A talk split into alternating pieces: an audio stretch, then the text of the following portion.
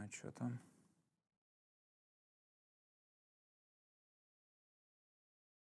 Впервые мы конкурируем за внимание с э, непосредственно матчем чемпионата мира.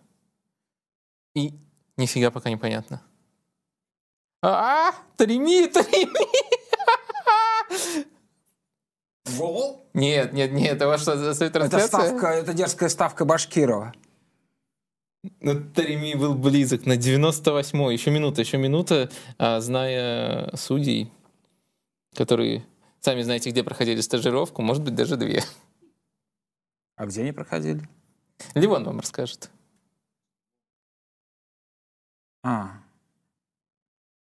Омский мясокомбинат сделано в России. Это ваше любимое произведение, да?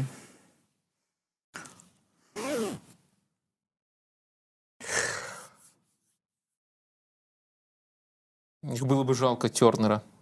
Вы же знаете, что Тернер это вратарь Арсенала? Нет. Для вас это вратарь сборной США просто, да? А для меня свой парнишка.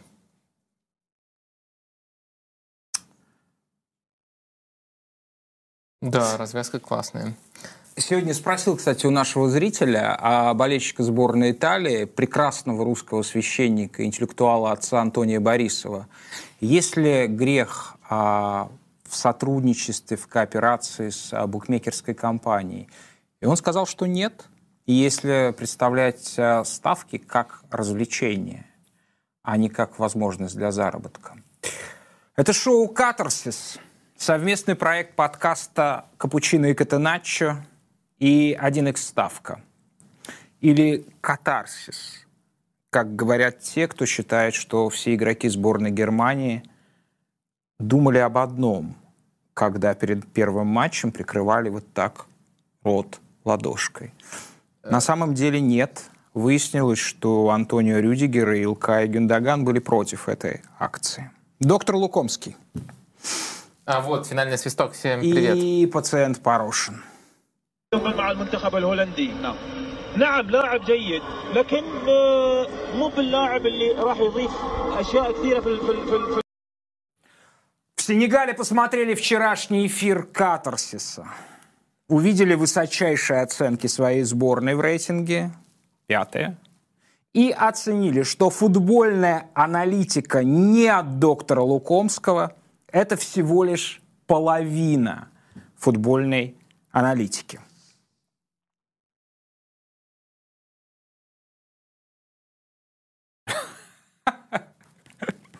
Для вас специально было посвящение. Я уж не знаю, в чем здесь, а, так сказать, троллинг, а, изображение. Мне кажется, кто-то будет уволен. Мы просто узнали, насколько специфичны их вкусы. Вот с чего Да. ноутбука выводилось. тот- Да, не, на это очень мы просто установим.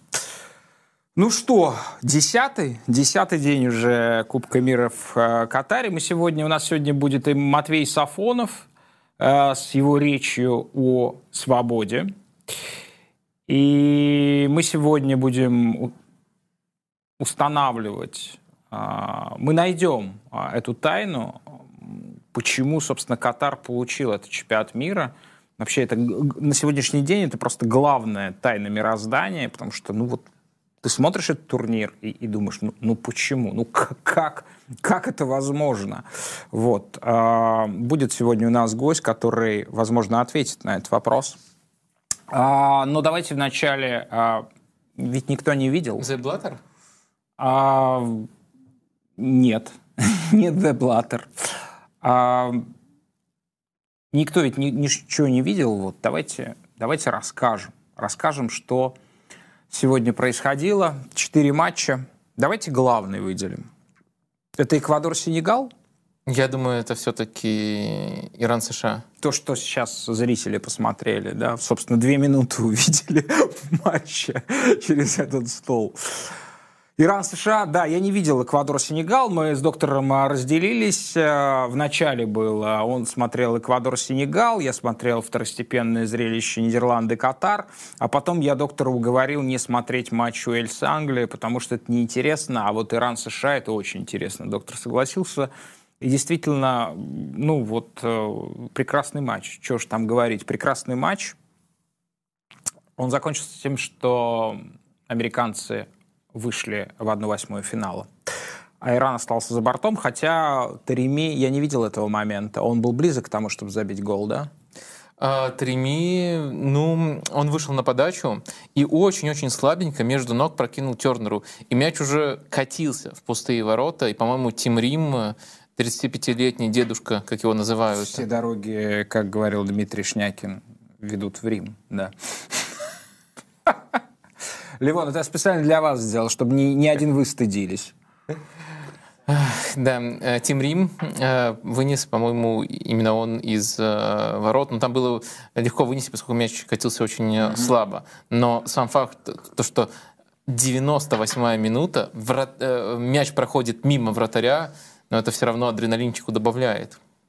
Да, но ну, скажем, что это, наверное, был единственный голевой момент у Ирана. Еще было не-не, а, точно, точно был, э, было несколько моментов из-под Деста в начале тайма.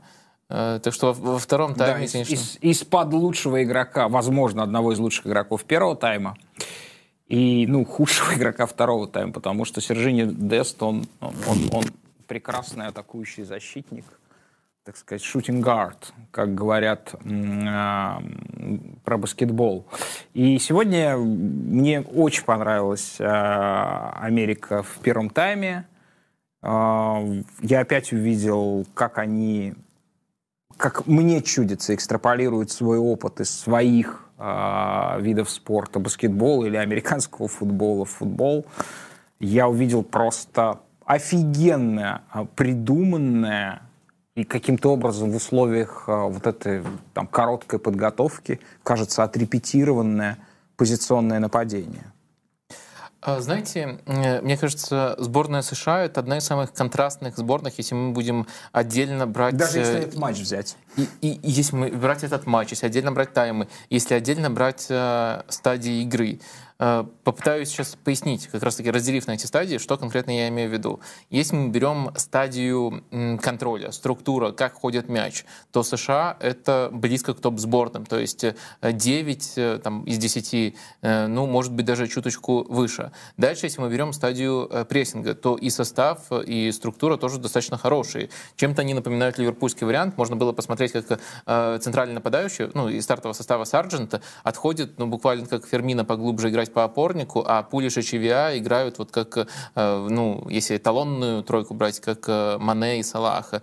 Вот этот прием наблюдался. И в прессинге США тоже здорово себя проявляли. Офигенный сегодня... вертикальный футбол да, они показывали. Э, восьмерку тоже за прессинг можно поставить. Потом создание моментов. То есть это когда уже твоя структура владения привела тебя на чужую треть к чужим воротам, и тут у США наблюдались проблемы. Даже в первом тайме, в котором я решусь сказать, что США доминировали, поскольку Конечно. они вообще ничего не дали создать сопернику и подходили регулярно, регулярно к воротам. Гол, наверное, был единственным явным моментом, потому что все остальное это Зато как все хорошо было вот до, до, да, до последней да, да. стадии. Прям очень хорошо. Смотрите, если мы берем там, контроль, структуру владения, это Да они играли как Бразилия. Они душили, а душили и забили гол. Очень было похоже а, на первом, игру Бразилии. В, в первом тайме, было, да. Только Бразилия после гола немножко по-другому играет.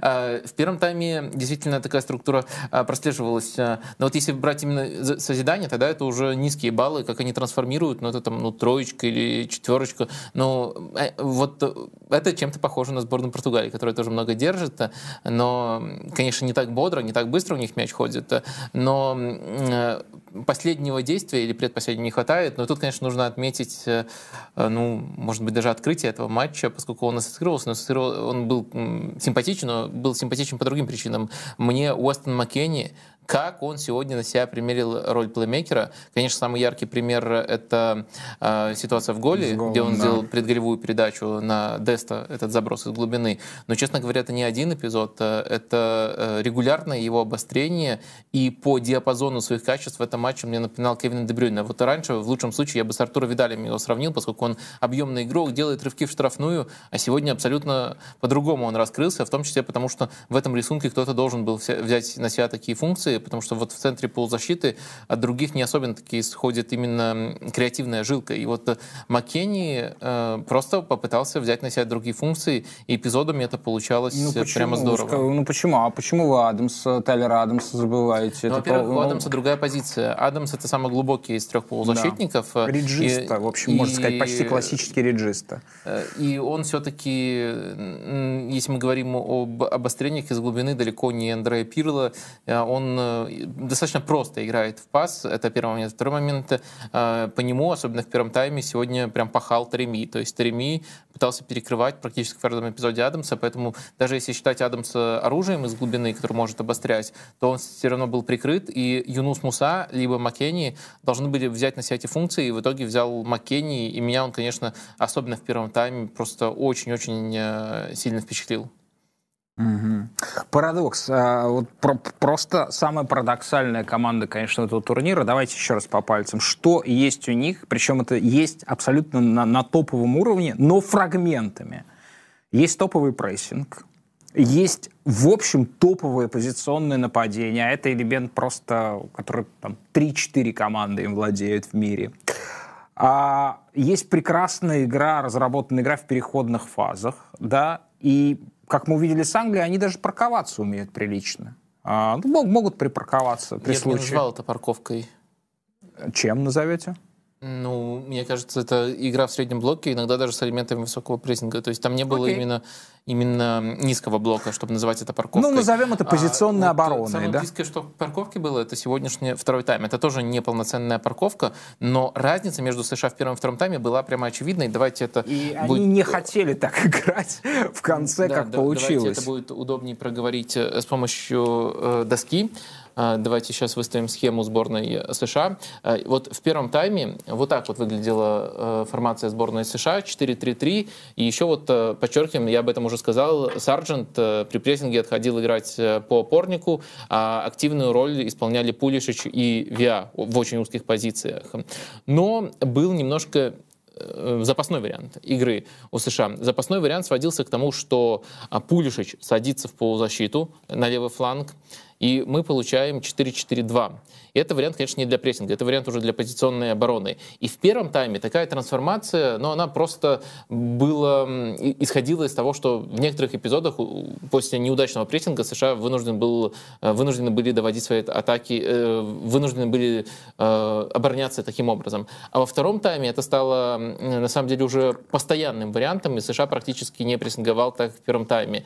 Я думаю, что гол очень сильно повлиял, и вот, опять же, если сравнивать по самым топовым командам США не хватает, э, простите меня за это ругательное слово, э, психологии, менталитета топовых команд, Ой, поскольку фу. топовые команды фу, какая в такой ситуации... Запикайте а, это. А, а, назовите другие... Менталитет. Хорошо, назовите друг, другие... Выйдешь к пивному ларьку, любому, вот здесь вот в Сити выйдешь, и в, в нашем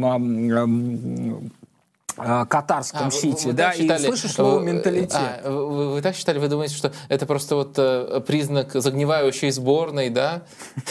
Ну, вот так, такого менталитета. Не, я чисто про футбольную реакцию на гол. Э, вы же понимаете, что на, гол можно отреагировать по-разному. Можно кардинально трансформировать свое поведение и сесть к воротам, можно продолжить играть в свой футбол. Ну, понятно, это предполагает риски, что могут быть контратаки. Вот США не готов, не готовы сборная их продолжать играть в свой футбол именно в таких условиях. по-американски. Это не не, не American Spirit, то, что 20 век называл American Spirit. Это какой действительно... Это декаданс, собственно, о котором все говорят сейчас, да? Ну, Очень странная деле, реакция.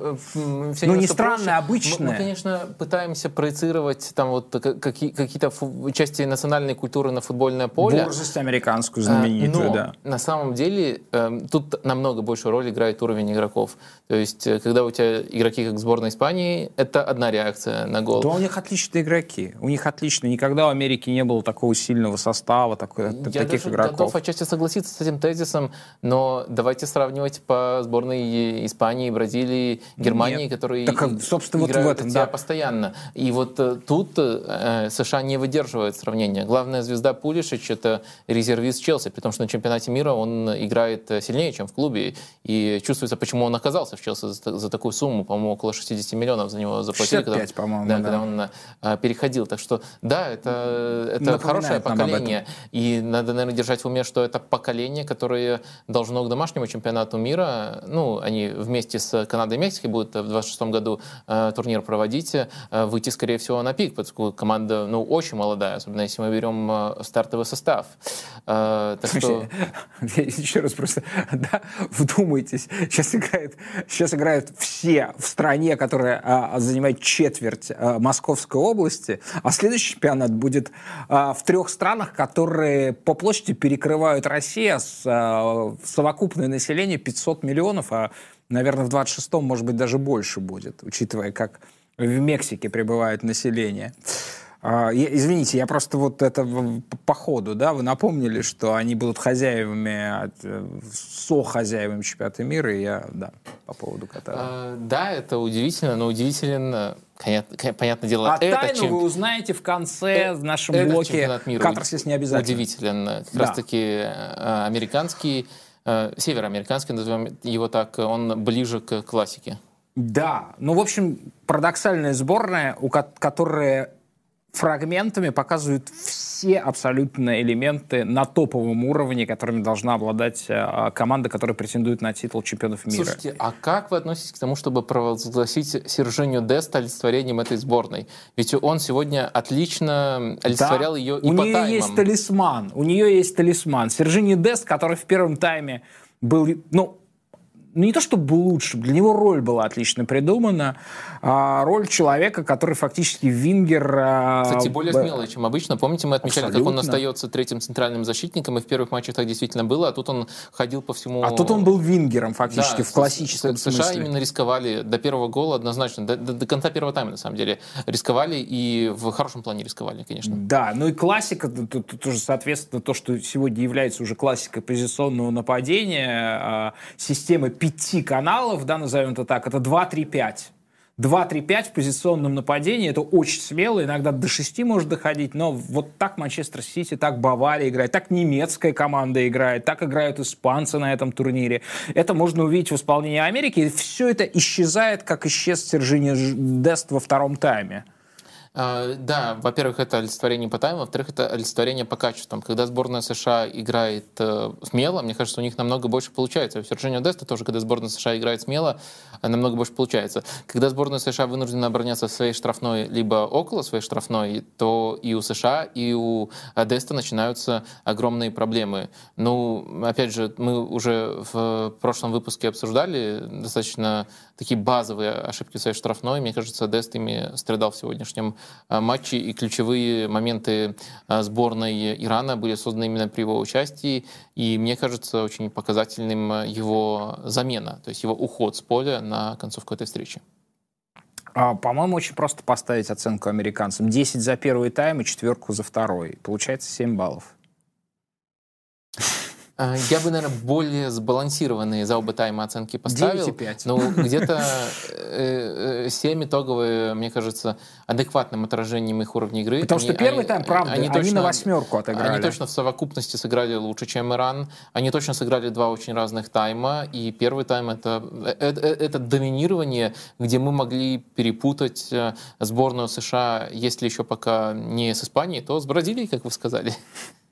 Да, ну и, э, и у этого матча был серьезный политический аспект. Э, а, не знаю, Сережа Бондаренко, историка, который уже однажды у нас был, он бы точно бы сходу сказал, был, была ли такая история, когда, а, ну, понятно, что это не люди, которые живут в Иране, это, скорее всего, иммигранты, да, политэмигранты, да, может быть, отчасти они так себя называют, но был явственно освистан гимн, гимн иранской сборной, а, понятно, скорее уже не внешнеполитическая, а внутриполитическая вывеска у этого матча была связана с событиями последними в Иране. Честно говоря, это могут быть не обязательно мигранты, просто я думаю, люди считают, что тяжело будет их вычислить. Ну вот просто если они... Э, это ну, слушайте, возможности иранской разведки сильно преувеличены, они демонизируются. В общем, я хочу сказать, что я болел за Иран и а, в этом матче. Но я должен сказать следующее.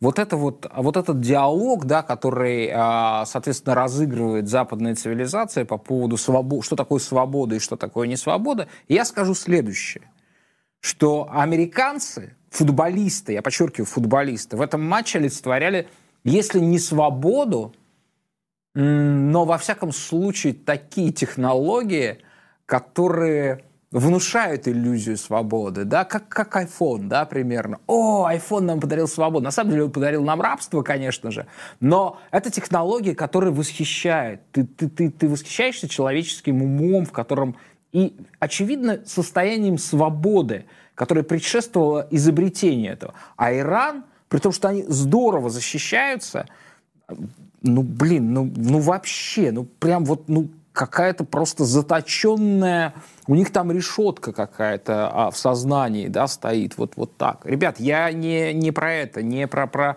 не про заголовки Нью-Йорк Таймс, поверьте.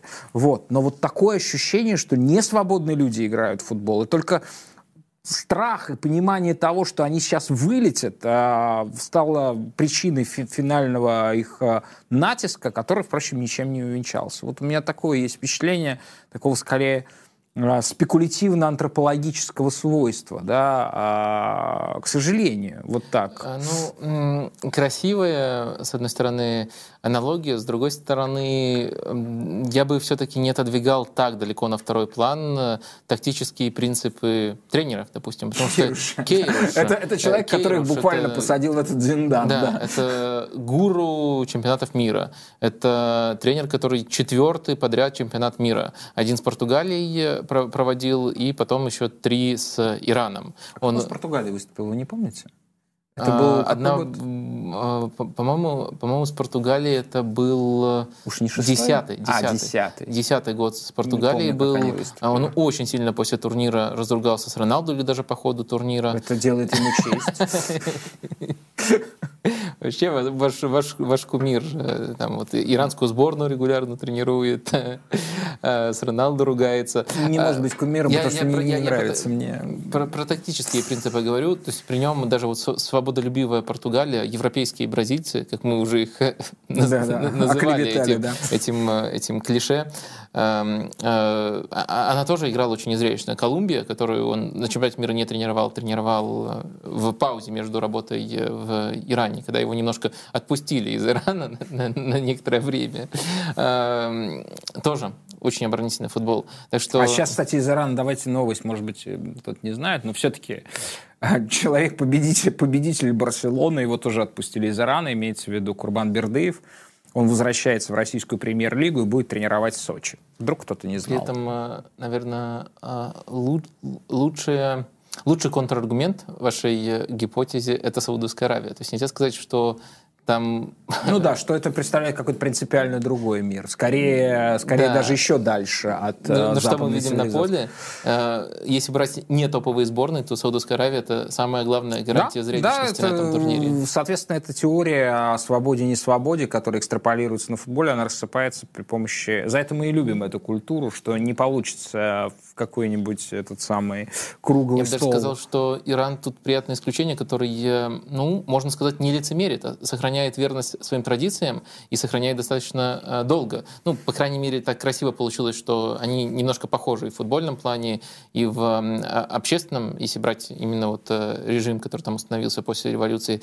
А другие команды, даже можем не только сборные, но и клубные, наоборот, скорее предпочитают формулы, формулу подмены, то есть ассоциироваться с футболом Манчестер Сити или Саудовской Аравии. И имитировать это практически, его, да, это практически одно и то. То есть покупать себе Э, импортировать себе вот такой футбол и создавать иллюзию того, что, может быть, они и в остальных э, аспектах выглядят примерно так. Да, хорошо бы, хорошо бы, да, ну, наверное, не, не, не сегодня поговорить как раз-таки об этих примерах имитации. А вам не кажется, что вот э, это довольно изящно ли он сейчас придумал по поводу того, что несмотря на, на нас, независимо от того, что исповедуют, а, аравийцы, саудиты, они по всем правилам захоронили, похоронили аргентинцев-христиан. По всем правилам? По всем правила? правилам, ну, по, по обряду, хорошо, с соблюдением уважения. А, и... То есть э, Левон не научился парить еще на, над результатом Э, и просто вот есть факт поражения. А нет, к, нет, он считает это так а же, как я, большим достижением, а есть, а, да, большим достижением духа. А есть да. какая-то футбольная деталь из футбольного матча, которая похожа на обряд захоронения? Что, Левон, подумайте, у вас есть еще примерно 4 Левон, часа, поскольку у нас сегодня будет э, катарсис не подсказка, обязательно. Высокая линия обороны, и как это соотносится с христианскими ритуалами захоронения? Может быть, вы придумаете? Я С работой лопатой, как это связано? Работой ма- ма- ма- могильщиков.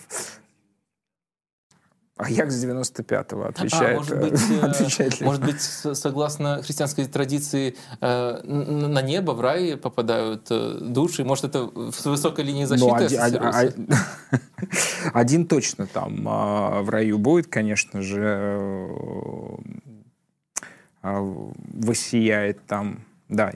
Ну, мы о нем завтра поговорим. Мы о нем завтра поговорим.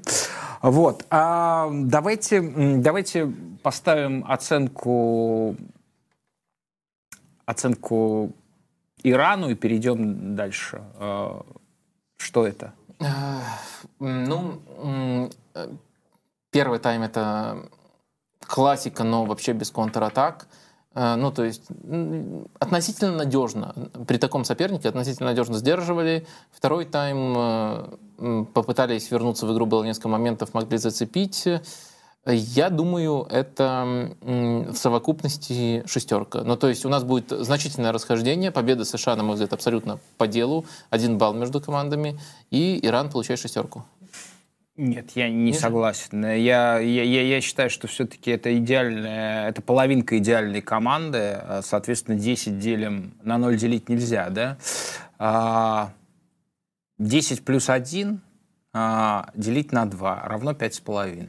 А Почему половинка идеальной команды? Ну, потому что они очень хорошо обороняются, мне кажется. Они очень А. хорошо обороняются глубоко. А Смотрите, у нас есть стадия прессинга, ее нет у Ирана, э, практически Почти, да. нету. А, у нас есть стадия позиционной обороны, засчитали стадию позиционной обороны. У нас есть стадия э, переходных эпизодов, контратаки. Где они были в первом тайме? Не было. Позиционная атака. Так это вопросы, которые вы себе задаете. А почему вы ставите им шестерку? За что?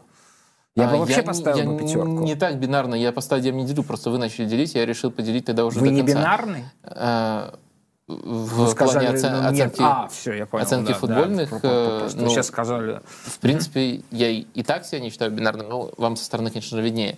А, так что, мне, мне кажется, оценка должна характеризовать э, э, то, насколько команда провалилась, не провалилась, Иран определенно не провалился. Но и в то же время расстояние между командами должно характеризовать... Нет, я настаиваю на пятерке, давайте поставим среднее арифметическое ну, 5,5. А, да, вы видите, пожалуйста, весь рейтинг. Чего, чего вы томите-то? А, значит, в этом рейтинге не учитывается а, перформанс Англии сегодня. А как они, кстати, сыграли в итоге?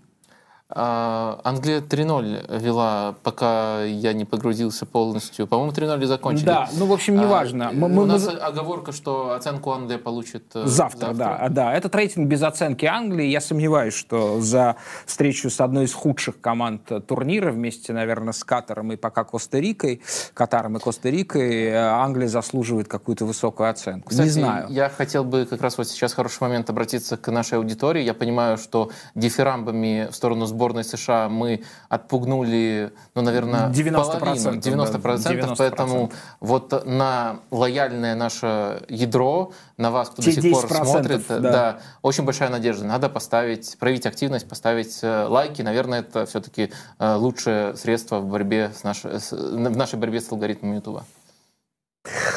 А, давайте перейдем матч Эквадор-Сенегал, который мы анонсировали едва ли не как центральный. Очень высокие оценки были и у тех, и других. А, тоже плей-офф, как а, для Ирана и США. Проигравший или там сыграющий, сыгравший в ничью выбывает. А, мы поделили эти матчи с доктором. Они про- проводят, про- проходят одновременно сейчас. Матч третьего тура. Мы, доктор смотрел матч Эквадор-Сенегал, а я, соответственно, Нидерланды-Катар. Э, С какого начнем? А, Мне кажется, что, конечно, с Эквадор Сенегал, потому что это ну, явно заведомо интереснее, чем то, что было в, в другой матче. Ну, хорошо, давайте короткая предыстория. Эквадор э, в каждом матче э, до э, этой встречи менял схему и очень активно прессинговал. Против э, Катара, понятное дело, это наблюдалось на первых минутах, когда нужно было сделать результат. Потом э, 30, э, простите, даже час они сушили игру при счете 2-0. Против Нидерландов это наблюдалось весь матч, зеркалили схему, под это все адаптируется. Густаво Альфара постоянно упоминает, что у него очень молодая команда, что прессинг — это прямо важная часть идентичности. И вот с таким бэкграундом Эквадор подходил к этой встрече, но также он подходил с осознанием того, что ничейный результат гарантирует им выход э, из группы. То есть прямой матч, по сути, за выход из группы, в котором у Эквадора было некоторое э, преимущество в турнирной таблице. И мне кажется, это преимущество сыграло с ними злую шутку, и в этом матче Эквадор э, решил играть в стиле, в котором они не умеют играть, в, до... в достаточно пассивном стиле, который предполагает очень большой объем оборонительных действий, и это умножилось на то, что не было важного разрушителя Мендес, может быть, помните такого, он вместе с Моисом Кайседо в центре поля выжигал вот как раз mm-hmm. в этих э, первых матчах. Сейчас он отсутствовал. Э, Груэса вышел вместо него. Э, скорее, более пасующий игрок. И от этого еще страннее было, что они были так пассивны. И в опорной зоне, в частности, постоянно возникали провалы. Но главная зона провалов, на мой взгляд, скорее всего, была связана немножко с э, другим направлением, с направлением, за которое отвечал Энер Валенсия. Энер Валенсия играл по левому флангу, у него всегда в прямых оппонентах был э, Сабали, правозащитник Юсуф Сабали, который очень хорошо подключился в атаку. Э, за он выступает, если что. Э, и в этом матче через эту зону очень много всего шло. Вообще, на самом деле, Сенегал играл через фланги. На одном фланге был треугольник, где вот Сабали, там Вингер и еще Гуе смещавшийся на этот фланг, создавали треугольник и вскрывали таким образом. На другом фланге Сар индивидуально созидал. Но в любом случае два фланга у Сенегала работали, и по итогам первого тайма можно такую достаточно э, банар, бинарную статистику, любимое слово сегодня у меня, э, привести. Удары 10-2, и не всегда удары, конечно, отражают э, рисунок матча, но в данном случае они отражали. То есть э, Сенегал заслуженно забил свой гол, э, и вот примерно так выглядел первый тайм. Очень пассивно играл Эквадор, настолько пассивно, что вот мы не привыкли видеть такой футбол от этой команды. А во втором тайме все достаточно резко поменялось. Эквадор перешел на намного более атакующую схему, которую можно записать как вот редбуловский 4-2-2-2. Да, давайте я это выставлю, чтобы еще показать, как конкретно они работали в рамках этой схемы системы. Э, ну вот эм, э, можно записать таким образом. Два опорника остаются. И важно, высокие позиции сразу двух крайних защитников. В таких условиях, понятно, наш любимчик Эступиньян на левом фланге расцветает.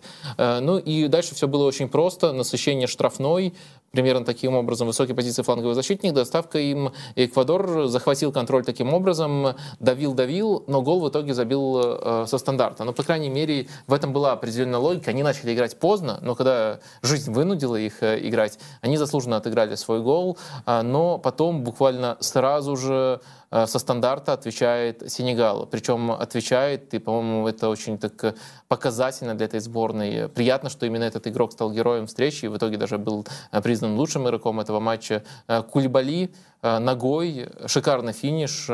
И вот после стандарта но было трудно завершить. Не каждый нападающий так сыграет, но Кулибали мы знаем не его знаю, может, да. техническое оснащение. И снова Эквадор оказывается в позиции, когда нужно отыгрываться. С одной стороны, стороны, э, с одной стороны, можно сказать, что немножко повезло вот сразу же, буквально там через три минуты, по-моему, Сенегалу этот э, гол э, забить и вернуть себе фору. С другой стороны, э, мне не жаль, что Эквадор в этом матче вылетает. Вообще по всему турниру жаль, может быть, могли там с Нидерландами, например, победу добыть, и был бы совсем другой расклад.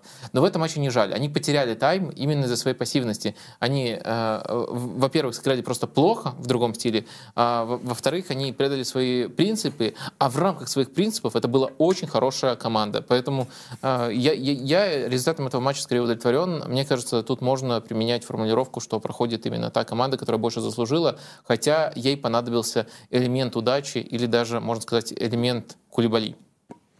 А какие оценки вы станете? А вы повесьте, пожалуйста, рейтинг. Пусть смотрят и любуются на эти четыре команды. Ага, прям до конца. А, Сенегал здесь будет очень близко. Какую вы оценку ему ставите а, за этот матч? Я поставлю семерку. Я не думаю, что там матч был прямо грандиозного э, качества. А можно, можно сказать, что Сенегал в нем был лучше, мог даже в первом тайме больше забить, потом был отрезок Эквадора.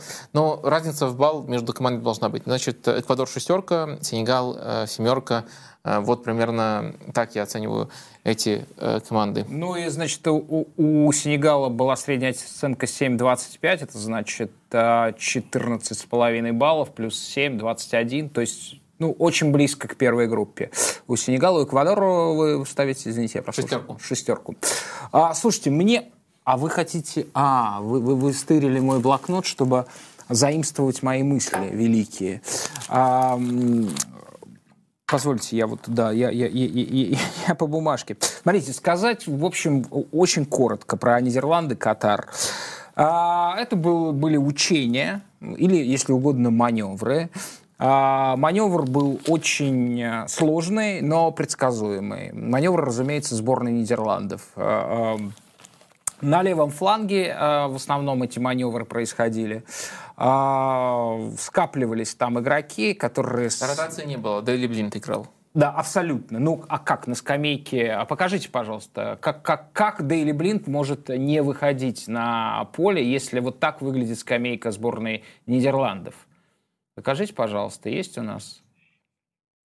А, вот, соответственно, на, левом фланге, а, как правило, все через Депая, который ну, блестяще принимает мяч спиной к воротам, делает скидку, там тут же а, рядом с ним оказывался Классен, Фрэнки де Йонг. И дальше по списку Блинд – и иногда даже четырехугольник, мог треугольники, четырехугольники, такая геометрия, даже, даже до пятиугольника. А Катар, нужно сказать, все это прекрасно. У них хороший квалифицированный тренер. И э, Катар, надо сказать, что все это предвидел и просчитывал довольно неплохо. Э, все это предугадывал и разрушал. Но понятно, что в, этом, в этих рамках очень высокая степень вариации. Да? Э, стоило Гакпо стать частью этого, этой паутины, да, а стоило Депаю чуть ближе а, к центру принять мяч, как этот растянулась оборона Катара, и, соответственно, сразу же в ней образовалась дыра. На Гакпо, да, он играет в, фоле, в, в роли я бы сказал так, нападающего либера. Да, он чаще оказывается, конечно, в правой зоне, но вообще он может повсюду. А, Меня больше ДПА интересует, э, поскольку это отклонение от традиционного плана Луи Вангала. Вы видите его основным в плей-офф? А самый главный вопрос, что я же сказал, учение и маневр. Я не понимаю, против кого они учились. То есть, очевидно, это команда, которая будет откровенно играть вторым номером против Нидерландов. Я не понимаю. Покажите, пожалуйста, еще раз рейтинг наш, если вы не можете найти фотку э, фотку скамейки. мы же понимаем, что США, Нидерланды. А, США, Нидерланды. А, слушайте, ну это вообще роскошная, роскошная пара. Я не понимаю против, против американцев, как, вот, как, как можно играть в этой модели. Но да? согласитесь, что вот эта вот сборная США это прямо идеальная жертва для того, что вы называете троллингом Вангала. Почему? Но они много катают мяч. Вангал э, сыграет со своим э, одним ударом, а, два, целых два удара было, простите, э, и выиграет этот матч. А, ну да, два ну, удара если так, да, мы, мы просто верим в это, да? Э, да, но, но в общем, я, я, я, то, что я, сегодня... я, я скорее верю в то, что Нидерланды прибавят, э, значительно прибавят, но пока но, к этому вот не то, очень что они сегодня делали, это явно не для американцев. А, соответственно, это все работало, это все было очень методично, понятно. А, Катар, Катар был к этому готов, но ничего не мог с этим оружием сделать. А, интересен был второй, второй гол. Его забивал Де Йонг ударом с линии ворот. Вот. И там прекрасно было движение Думфриса, как Думаю... бы все... Нужно уточнить, какой Де Йонг, поскольку с линии Фр... ворота. Да, Фрэнки, Фрэнки, да. С линии ворот Фрэнки забил. А... Можно просто их называть нидерландский Де Йонг и швейцарский Де Йонг. Люк де Йонг родился в Швейцарии. А, да? да. Ну, Люку де Йонгу я, я, я, я тоже... Кстати, с американцами, может быть, и, и, и появится. Не знаю. Не знаю. Вот тут как раз-таки может быть вариант. Но там интересно был, ну, конечно, маневр... Скорее, Вангал предпочитает любимчика. Янсен, есть такой Винсент Янсен, мы его обсуждали. Да, он, он играл сегодня, да. да. Он играл. Сегодня, кстати, вышел и восходящая звезда Якса Тейлор, которого называют новым, естественно, Фрэнки де Йонком.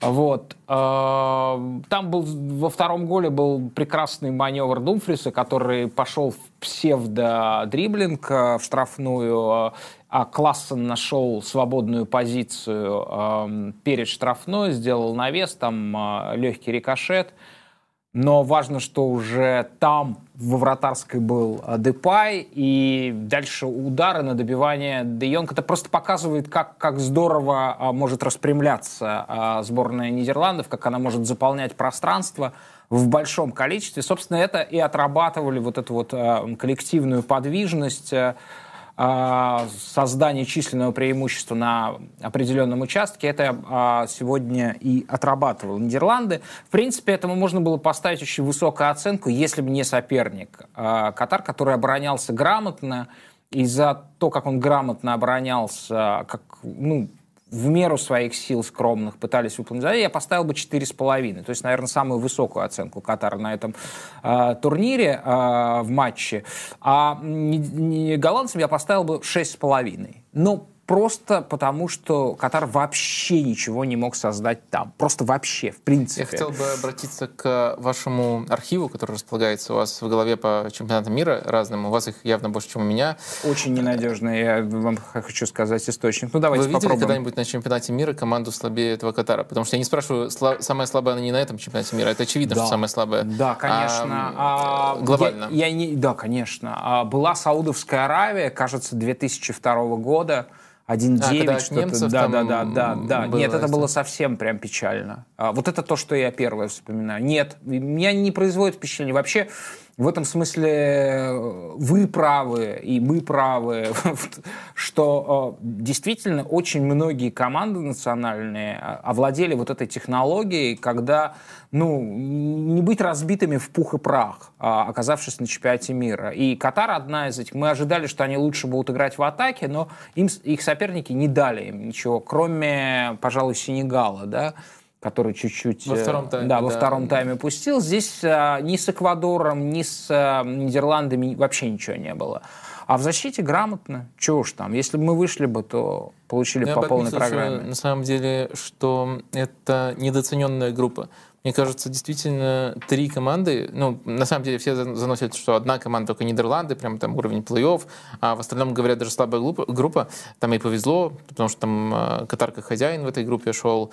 А, но, честно говоря, я думаю, и Сенегал, и Эквадор — это команды, которые не, уступят тем, кто в итоге будет э, в плей-офф, э, и это, правда, хорошие команды. Понятное дело, не элитные, но вот для одной восьмой точно подходят сразу обе команды, так что еще нужно учитывать этот уровень сопротивления, сожалению. Ну и сегодня Эквадор не жаль, я объяснил почему, но, конечно, по совокупности группового этапа жаль. Ну что, сегодняшний день обсудили, давайте в завтрашний. Дерзкие ставки с Евгением Башкировым из Катара.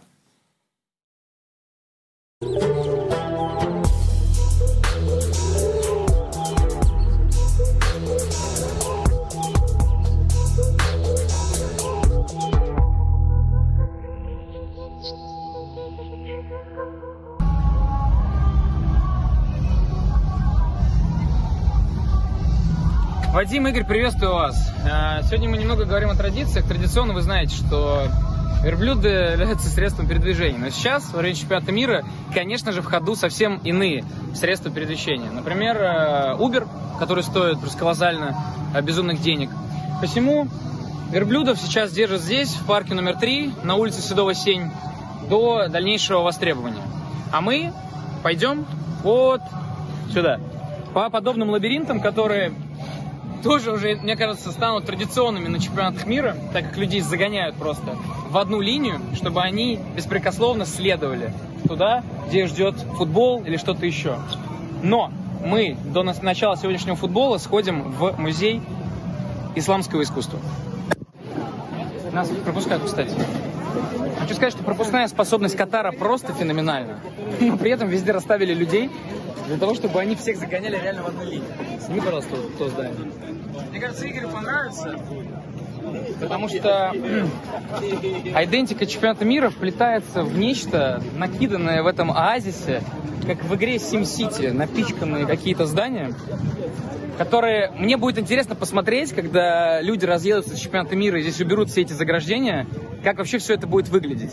Насколько эта пустыня реально станет пустынной.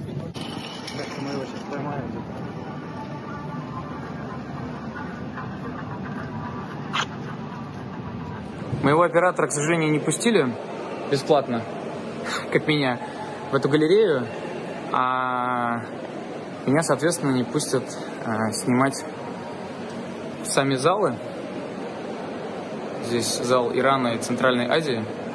Я как раз хотел посмотреть, остались ли здесь в качестве экспонатов а, забытые записи всех голов Азмуна. И, может быть, лучшие действия Амрабата на поле, хотя их добавят после нынешнего чемпионата мира.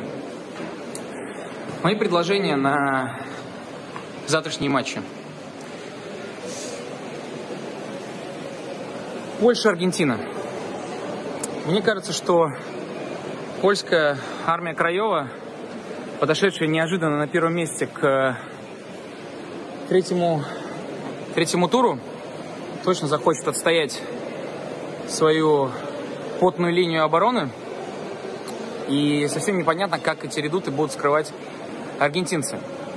Эм, очень хотелось бы поставить, очень привлекательно для меня лично выглядит э, ставка на красную карточку Гжегожа Крыховяка, но все-таки хочется предложить что-то увлекательное, так как мы подходим уже практически к стадии плей-офф, а третий тур для многих команд – как бы сказал Василий Баскаков, игра за 6 очков. Эм, Польша последний раз выходила в плей-офф турнира в 86 году. Однако у нее есть малые бронзовые медали за 74 и 82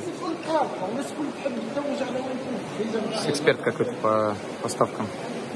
Бежит, бежит на матч. США-Иран. Так вот, э, и пусть нам еще долго не предстоит увидеть, нам не обещают никакого лято, а Бонника не взяли в состав делегации, но именно этот последний танец для данного состава должен стать преодолением проклятия группового этапа. Посему ничья в матче Польша-Аргентина и тотал больше желтых карточек. Тотал больше трех с половиной желтых карточек в этом матче. Это предложение хорошо для тех, кто хочет одновременно и поиграть, немножко рискнув, подерзить и при этом насладиться футболом.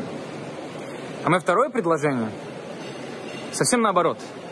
Для тех, кто хочет немножко дерзнуть, но при этом потом спокойно посмотреть футбол. Дания, Австралия, э, штрафной до 59 секунды, или же фол в первую минуту. Вадим, Игорь,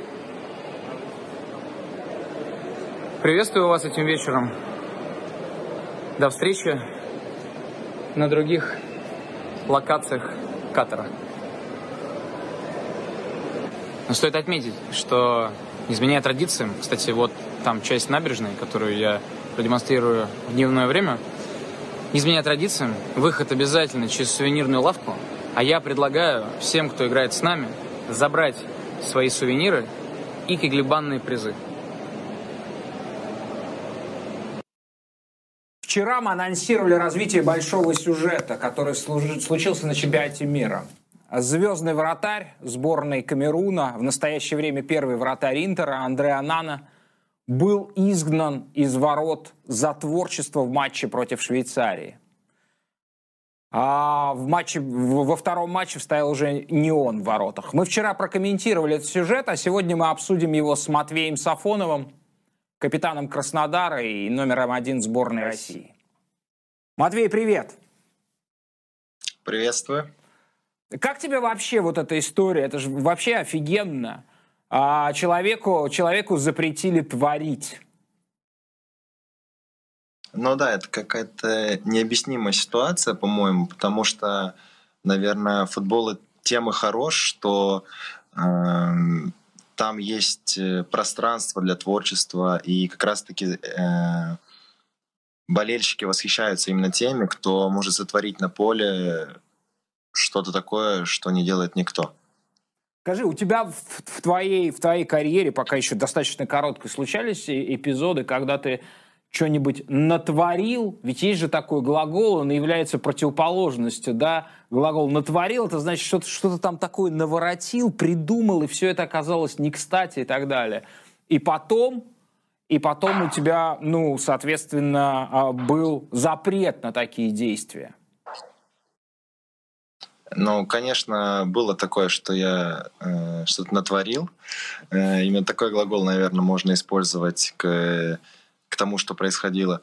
Вот, но все-таки понятно, что, э, наверное, вот это вот э, ошибки, которые будут э, присутствовать э, при поиске, наверное, своей игры, наверное, творчество как раз-таки есть, вот, допустим, на уровне там молодежных команд, такое творчество, это есть поиск себя, поиск себя на поле, поиск э, тех особенностей, за счет чего можно играть.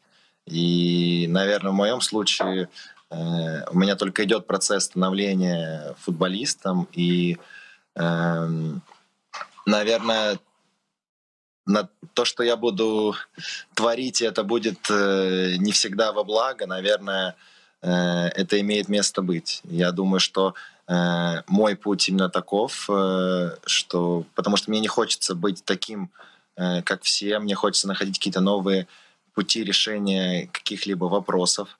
Э, мне не хочется играть так, как играют остальные, э, потому что э, быть таким, как все, наверное, это не очень интересно. Давай посмотрим, как э, вот ту же задачу Андрей Анана решал в матче. Нет, важно проговорить, что это даже не ошибки. Просто-напросто Анана действовал не так, как просил вратарь по инструкциям. То есть он не допустил ошибок. Он просто действовал экстравагантно, самовыражался и Давайте просто напомним нашим зрителям, и, соответственно, вы, доктор, можете тему, прокомментировать. Тему Анана именно того момента, поэтому... Вот, мы видим матч Швейцария-Камерун. Там обстоит по-другому. А, матч Швейцария-Камерун. Камерун проигрывает 0-1, и мне кажется, Андрей Анана понимает, что нужно делать, да. Он пытается конструировать игру своей команды. Вот первый скриншот. Мы видим, что он находится... А вот здесь на линии, на одной линии защитника мы видим, что он диагональный пас отдает э, на фланг левый. Это уже 75-я минута. 78-я минута. Он опять выше находится второго центрального защитника. И снова снова вычерчивает диагональ. И э, есть у нас, по-моему, еще четвертый. Нет, больше нет скриншота. Там была потрясающая цифра его передачи, действий, да. В, э... Да, 26. Он установил новый рекорд э, вратарский, то есть даже больше, чем Нойера в легендарном матче против Алжира. И это, конечно же, в основном практически все действия... Больше, чем в матче э, да, против да, Алжира? Да, да, да. А, только тут не выбегания были, а именно игра в пас вне штрафной. Вот, вот этим грешил по мнению камерунского тренера Сонга, Анана в данной встрече. А как тебе этот перформанс, а, Матвей, скажи, пожалуйста, вот, вот, вот, вот в этих скриншотах, в этих а, точечках, отметках побит вратарский рекорд чемпионатов мира? Ну, я думаю, что это прекрасно, потому что э, футбол не останавливается, он продолжает расти. И как раз-таки это пример того, э, как один человек может э, показывать, как можно играть и э, двигать как раз-таки футбол к следующему этапу, к чему-то большему, нежели то, каким мы его видим сейчас. Вот, допустим, там спроси 10 лет назад у любого эксперта, никто бы и не сказал, что вратарь будет играть так высоко, как играет сейчас. И по мне, я смотрел этот матч, э, отрывками смотрел, но я видел э, его выходы за пределы штрафной, что он поднимался выше защитников, и я не скажу, что это было неуместно. Как раз-таки я хочу отметить то, что э, лично я видел у Ананы намного больше желания, нежели у остальной команды. Было видно, что он хочет э, отыграться, хочет выиграть. Э, я думаю, что как раз-таки это послужило э, стимулом для того, чтобы подниматься выше и брать инициативу на себя. Э, я думаю, что он в команде лидер. Э, я видел, как он подсказывал, как он пытался, как ему не нравилось то, что защитники медлят. Как, ну, по мне, защитники там не понимали как будто того, что они проигрывают, что им нужно делать все быстрее, играть в атаку. И я скажу так, что на месте Анана я поступил бы точно так же. Потому что они проигрывали 1-0, и э, вратарь это тот человек, э, в том матче был, допустим, Анана, э, на его примере, что ему не было безразлично. Он хотел помочь команде отыграться. И как раз таки это были действия вратаря, направленные в атаку. Но ты сейчас еще рассуждаешь, что ты как, как член профсоюза вратарей, да? Ты, ты, ты своего отстаиваешь. И вот а, твоего а, соратника, твоего коллегу отстраняют, отстраняют от профессии, э, причем объясняя причину, да, здесь нужно отдать должное, что это, я не знаю, это просочилось или официально было озвучено, но понятно, что нужно было объяснить такое, потому что Андрей Анана это топовый вратарь, это человек, который, еще раз повторю, вытеснил э, Самира Хандановича из ворот.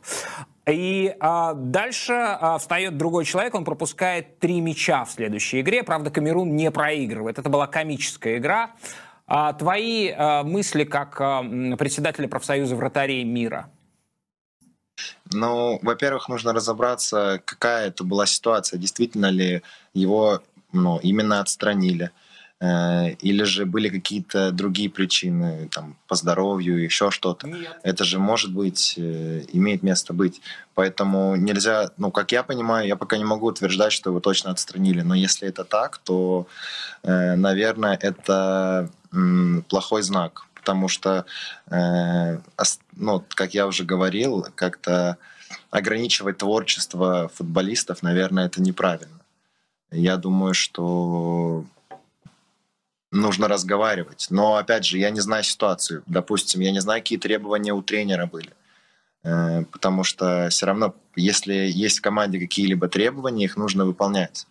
Но вопрос в другом, что эти его действия Э, по мне, они не сыграли э, плохую роль, скажем так. Они не мешали команде. И по мне, я видел в этом смысл, я видел идею. И мне это нравилось. Понятно, что там он делал длинные передачи, которые не всегда доходили, не всегда были адресные. Поэтому я считаю, что нужно разобраться в этой ситуации, прежде чем вешать какие-то ярлыки. Потому что, ну, естественно, нужно задавать вопрос тренеру, тот, кто посадил его на замену, и действительно узнавать, какая причина. А давайте представим вот как раз гипотетический диалог э, вот э, Сонга, тренера сборной Камеруны, и Ананы. Анана говорит то, что вот вы нам объяснили. Я видел, как защитники э, плохо пасуют, как они не хотят делать все достаточно быстро, и поэтому поднимался выше. Сонг ему возражает, но я тебе говорил играть иначе, играть как классический вратарь, более консервативно. Кто вот в этом диалоге прав, и должен ли вратарь в таком случае идти на компромисс, если он прямо чувствует, что прав, потому что защитники действительно были очень пассивны, я тут с вами полностью согласен. Ну, я скажу, что я бы поступил точно так же. Э, без разницы, какие были требования. Если э, я чувствую и понимаю, что у меня есть сила, и я могу помочь команде, я буду это делать. Понятно, что тренер как бы дает какую-то установку, но есть разные ситуации. И чемпионат мира э, явно нет каких-то клише, по которым нужно играть. Я думаю, что как раз-таки из-за таких действий, э, из-за этого творчества матчи получаются интересными, прекрасными. Сейчас сколько матчей э, классных и по счету, и классные по насыщенности игры, классные по моментам. И все это как раз-таки из-за творчества, из-за того, что люди делают, э, ну, как по мне, не, не то, что они делают обычно. В этом и есть особенность этого турнира. Что можно увидеть то, чего не происходит э, в обычных регулярных матчах. Я хочу тебя, кстати, в этой связи спросить. Уная Симон или Мануэль Нойер? Ну, честно, мне, мне тяжело. Я уже, наверное, года три э, не могу выделять вратарей, не могу говорить, э, кто мне нравится. Да, есть какие-то компоненты игры, которые мне импонируют. Но в целом о вратарях мне тяжело что-то сказать. Э, я зачастую не объективен. Матвей, а вот мне как болельщику Ювентуса очень интересно. Я хотел бы представить, это Ливон, а, а, собственно, а, Ливон участник антропологического эксперимента. Это комик, которого я встретил на площади трех вокзалов Снова в Москве. И, соответственно, ему в этот момент гадала цыганка, она гадала ему, что он станет через месяц главным комиком Российской Федерации. И, ну, я не мог пройти мимо, и, соответственно, Ливон теперь с нами. Это вопрос от Ливона, э, несчастного болельщика Ювентуса. Да, здравствуйте, Матвей. Э, мне интересно, как болельщик Ювентуса, ваше мнение по поводу Войцеха, честного. Потому что он классно начал турнир, э, он первый номер в Юве, и интересно, что вы о нем думаете, о его игре? Ну, он же на этом э, чемпионате недавно пенальти отбил, если не ошибаюсь, да, правильно? в матче против Саудовской Аравии. И из-за этого, ну, как раз-таки благодаря этому команда одержала победу. Да. Правильно? Да, да, матче? совершенно верно. И у него ну, больше всего что, что, что, еще можно, что еще можно говорить, mm-hmm. когда действия вратаря э, приводят к тому, что команда набирает три очка? Да, но я, это, честно, ну, хотел... Это была прекрасная игра, и, и я думаю, что хороший вратарь тот, кто помогает команде э, набирать очки. Это очень важно, и, допустим, на своем примере скажу, что до последнего года, вот до последнего сезона, может, в конце прошлого, у меня только появились такие моменты, когда я помогал команде набрать очки, и именно в тот момент, наверное, я начал чувствовать какую-то уверенность и э, свою важность. Поэтому по мне, это, это очень важно. Это очень важно, когда вратарь э, может э, предрешить исход матча. И как раз-таки э, Войцах как раз-таки тот вратарь, который э, может повлиять на результат матча в положительную сторону. Матвей, спасибо тебе огромное за твой комментарий, за твою солидарность с Андреа Нана. А, но дело не в этом. Собственно, мы тебя позвали для того, чтобы а, ну, принять участие в нашем антропологическом эксперименте. Дело в том, что рубрика называется «Рассмеши доктора», и до сих пор ни разу доктор ни одной шутки Ливона не засмеялся. Я здесь выступаю таким как бы кукольным персонажем, я зачитываю шутки Ливона. Соответственно, я попрошу тебя сейчас Э, поприсутствовать, и мы сейчас проверим твои реакции, как ты реагируешь на шутки Ливона. Итак, но эта шутка пер, первая адресована... Я хорошо настроен, я уже буду смеяться, я уверен. Спасибо. Да, спасибо, да, как мы договаривались, да. включай там, вот да, помнишь, да, вот этот вот второй, второй трек, да? Да. Вот, и да, нужно да, липсинг, чтобы совпало у тебя, да, хорошо. Но это сейчас, э, э, это отдельная шутка доктору Лукомскому, а, шуточка, которая должна пробить ваш чуткий ум. Доктор, а что общего между смешной шуткой Ливона и чемпионатом мира? Не знаю. Отвечайте. Оба события происходят раз в четыре года. Ну, поехали. Дальше. А, а покажите нам, пожалуйста, покажите нам а, Матвея. Почему он у нас пропал? Собственно, суть, суть, э, э, суть нашего э, действия в этом заключается. А, я не понимаю, зачем Гарри Магуайр играет в футбол. Если ему так нравится унижение, пусть фотографируется с Рамзаном Кадыровым. Продолжение будет? Прекрасно. Будет, будет извиняться, Игорь будет за эту шутку. Фанаты звездных... А никто не хочет извиняться на камеру после этого. Фанаты звездных войн ждут от этого чемпионата только одного. Грубый фол Люка де Йонга. Сразу после свистка к нему подбежит Найджел де Йонг и скажет, «Люк, я твой отец».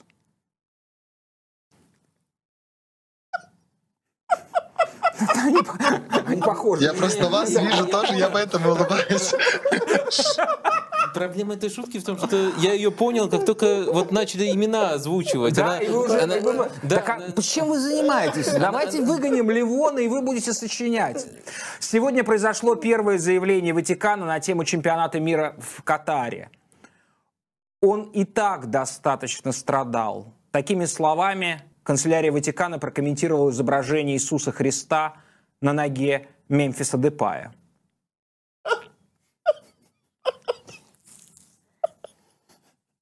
Ну, вот, Смешно только одному человеку, по-моему, кто, эти шутки писал.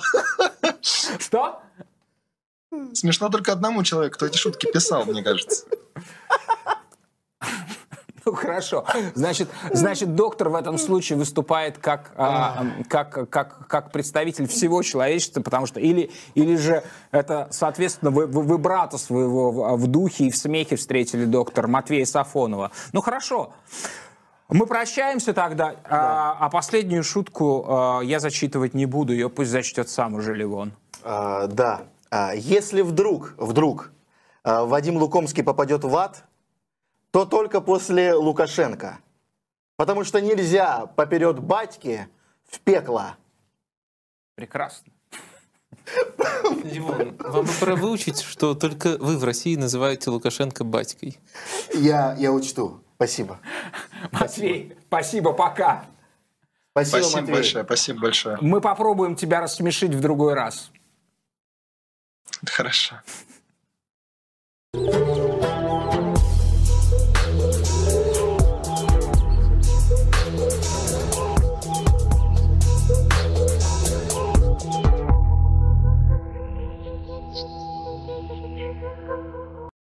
Поразительные, конечно, люди меня окружают. Вы, Матвей, я совершенно не, не ожидал, что такая у вас коллаборация состоится.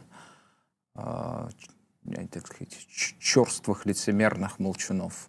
А мы находимся в, зав- в сегодняшнем дне уже, а, опережая будущее. А, на нас смотрит Валерий Лобановский и Арига Саки. Значит, мы будем говорить о программе сегодняшнего дня. Четыре матча.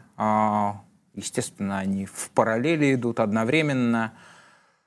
Тунис-Франция. Э, Давайте просто проанонсируем, кто может э, порадовать нас. Скорее всего, Франция выйдет с каким-нибудь экспериментальным составом. Это же разные вещи. Порадовать нас может Жиру, если он установит рекорд по голам за сборную. Этому я порадуюсь. А какой рекорд? А, рекорд у Анри, по-моему, 49, сейчас 50, 50 забьет. Подождите, а Бензима где в этом списке? Вы в курсе, что Бензема из-за скандала, когда он шантажировал Ну да, помню. очень долго не играл за сборную, поэтому ну, он... А, все, все, все, все вспомнил. Следующим да. будет э, Мбаппе, когда он побьет этот рекорд. Ну, Мбаппе непременно у побьет, него бог ему. 29, но у у него 29, а Жиру свой первый гол забил, э, ну, он был старше, чем Мбаппе сейчас. На 10 лет, да.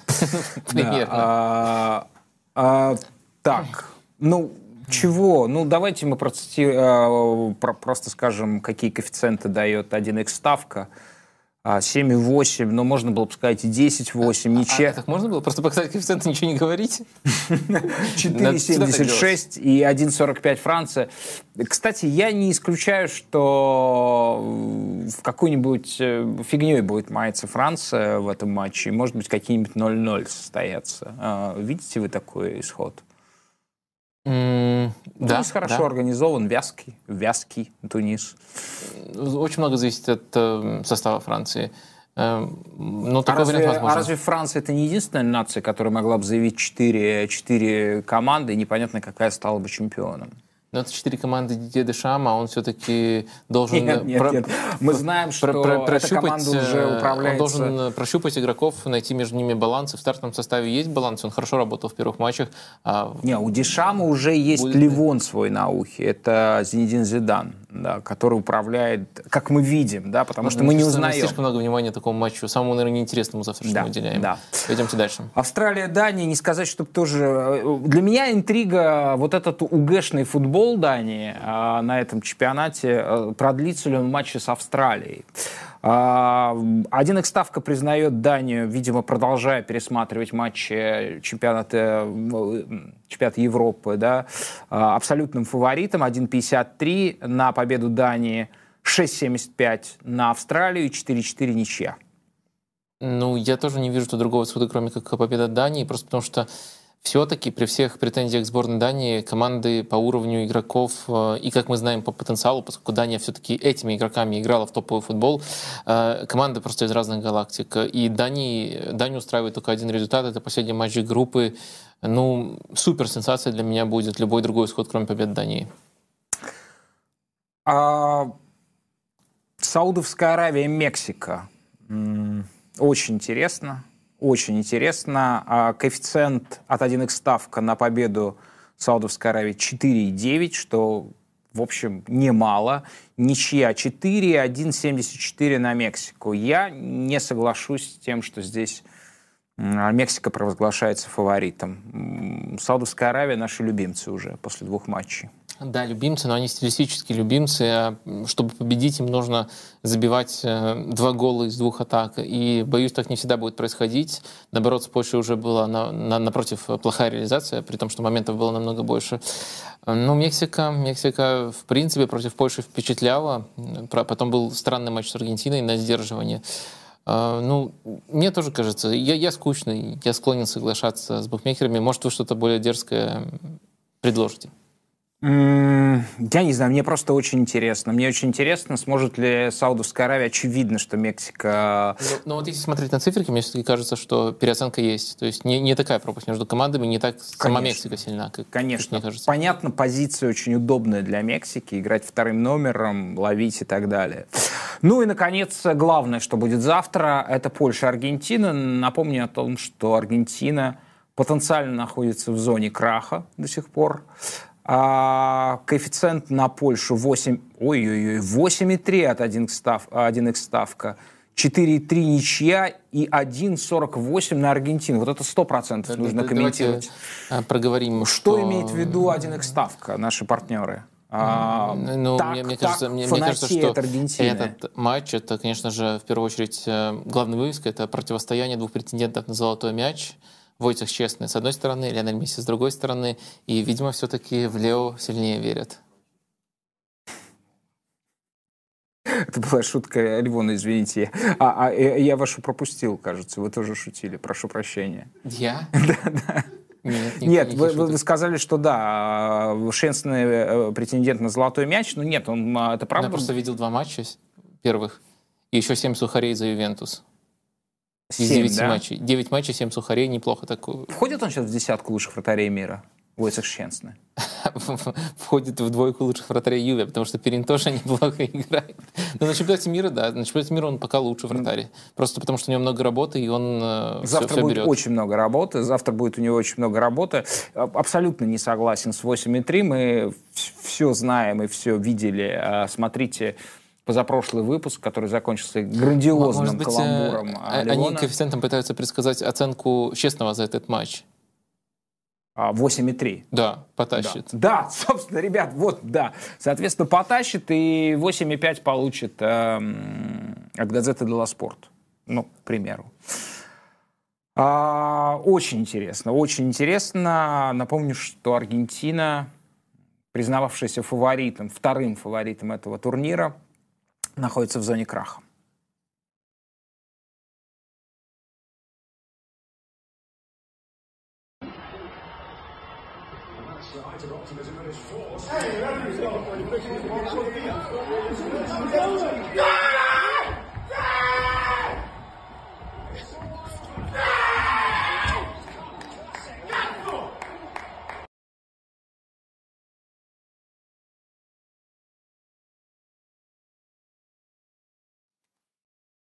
А теперь катарсис не обязательное. Или наоборот обязательное, потому что с нами Григорий Баженов, а, автор YouTube-канала Fury Drops. Правильно, да? Да, так и а, а что вызывает у вас слезы ярости? Ничего, на самом деле это достаточно старая и странная история, как, как много в нашем мире.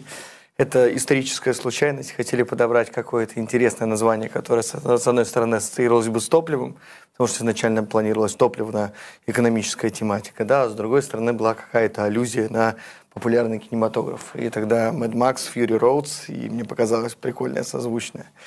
Э, название, но вышло, что чаще это ассоциирует не с Fury, а с Fury, и это проблема, с другой стороны, это, это уже означает, локальный что, может быть, вы э, болельщик Испании? Нет, я не болельщик Испании. А кого вы болельщик? Если говорить про клубы, я болельщик футбольного клуба «Локомотив». Многострадального. Only, да? Ну, То есть у вас нет 2002 год, с тех пор за я болею. Российской Федерации? Ну нет, мне есть клубы, которые нравятся, но я не могу назвать себя болельщиками этих uh-huh, клубов, uh-huh. болельщиком этих клубов. А на вот. чемпионате мира? Ну, за чемпионате мира я стараюсь болеть за красно-зеленые сборные. Мне кажется, это очевидно. Это марокканцы. В том числе. А, да, Григорий так любит, так любит футбол, что пожаловал к нам в час 14. А, собственно, чтобы разгадать главную загадку. Как так случилось, что а, главное событие планеты Земля, принимает а, четверть земли Московской области, не самого большого региона Российской Федерации. У вас есть ответ на этот философский вопрос? Ну, давайте... Вообще, ответа два, я бы так сказал. Да? Mm-hmm. Первый ответ заключается в том, что, в общем-то, чемпионаты с 2010 года принимают преимущественно те страны, которые... Извините, хотите Ушанского улуна? Давайте попробуем, безусловно. Вот, э, принимая те страны, которые, в общем-то, Это не мы... Улун, который Путин любит, но тем не менее. Извините. Хорошо. Сейчас попробуем. Для начала нужно ответить. Так вот, э, в общем-то, мы можем посмотреть, что с 2010 года чемпионаты мира принимают преимущественно те страны, которые мы либо привыкли воспринимать в качестве развивающихся, да, это Южная, это, господи, Южная Африка, это, соответственно, Бразилия, это Россия, и вот теперь Катар, да, вот. И, в общем-то, это такой вот определенный тренд в рамках процессов глобализации, в рамках процессов, связанных с повышением инклюзивности э, различного рода спортивных соревнований. Об этом сейчас очень много говорят, об устойчивом развитии, о необходимости там diversity и так далее и тому подобное. И вот это вот решение, насколько я понимаю, оно вот очень-очень-очень в рамках этих трендов Слушайте, каким сходится. Катар с населением 2,5... Катар с населением 2,5 миллион. Меня, кстати, Геннадий Сергеевич э, Орлов учил этому. Вот у меня был вчера с ним разговор, и я неправильно произнес ударение. Естественно, кому как не а, Геннадию Сергеевичу учить о орфоэпии. Да, То есть правильно не... Катар в итоге? Катар. Просто на арабском правильно Катар, а Катар говорят э, непосредственно на территории, где располагается эта страна. То есть местные говорят Катар. Угу. А, то есть все-таки мои, э, мои корни, басы, корни да, мои корни, они... Угу. Угу. Ну, это как бы первая, первая часть ответа. Вторая часть ответа заключается в том, что, в общем-то, влияние на футбол э, стран Персидского залива в последние десятилетия очень сильно выросло. Я думаю, что все люди, которые смотрят английскую премьер-лигу, например, об этом прекрасно знают. Э, насколько это влияние является, скажем так, чисто конкурентным, большой вопрос. Есть подозрение, что вполне возможно, подобного рода э, решения принимались, потому что Франция, в конце концов, э, продала на 14 миллиардов долларов истребителей Катару. Катару? А зачем, да. зачем им столько истребителей? Такая сделка была заключена, и есть определенные намеки на а то, а что вот Катар такая будет сделка. продавать теперь?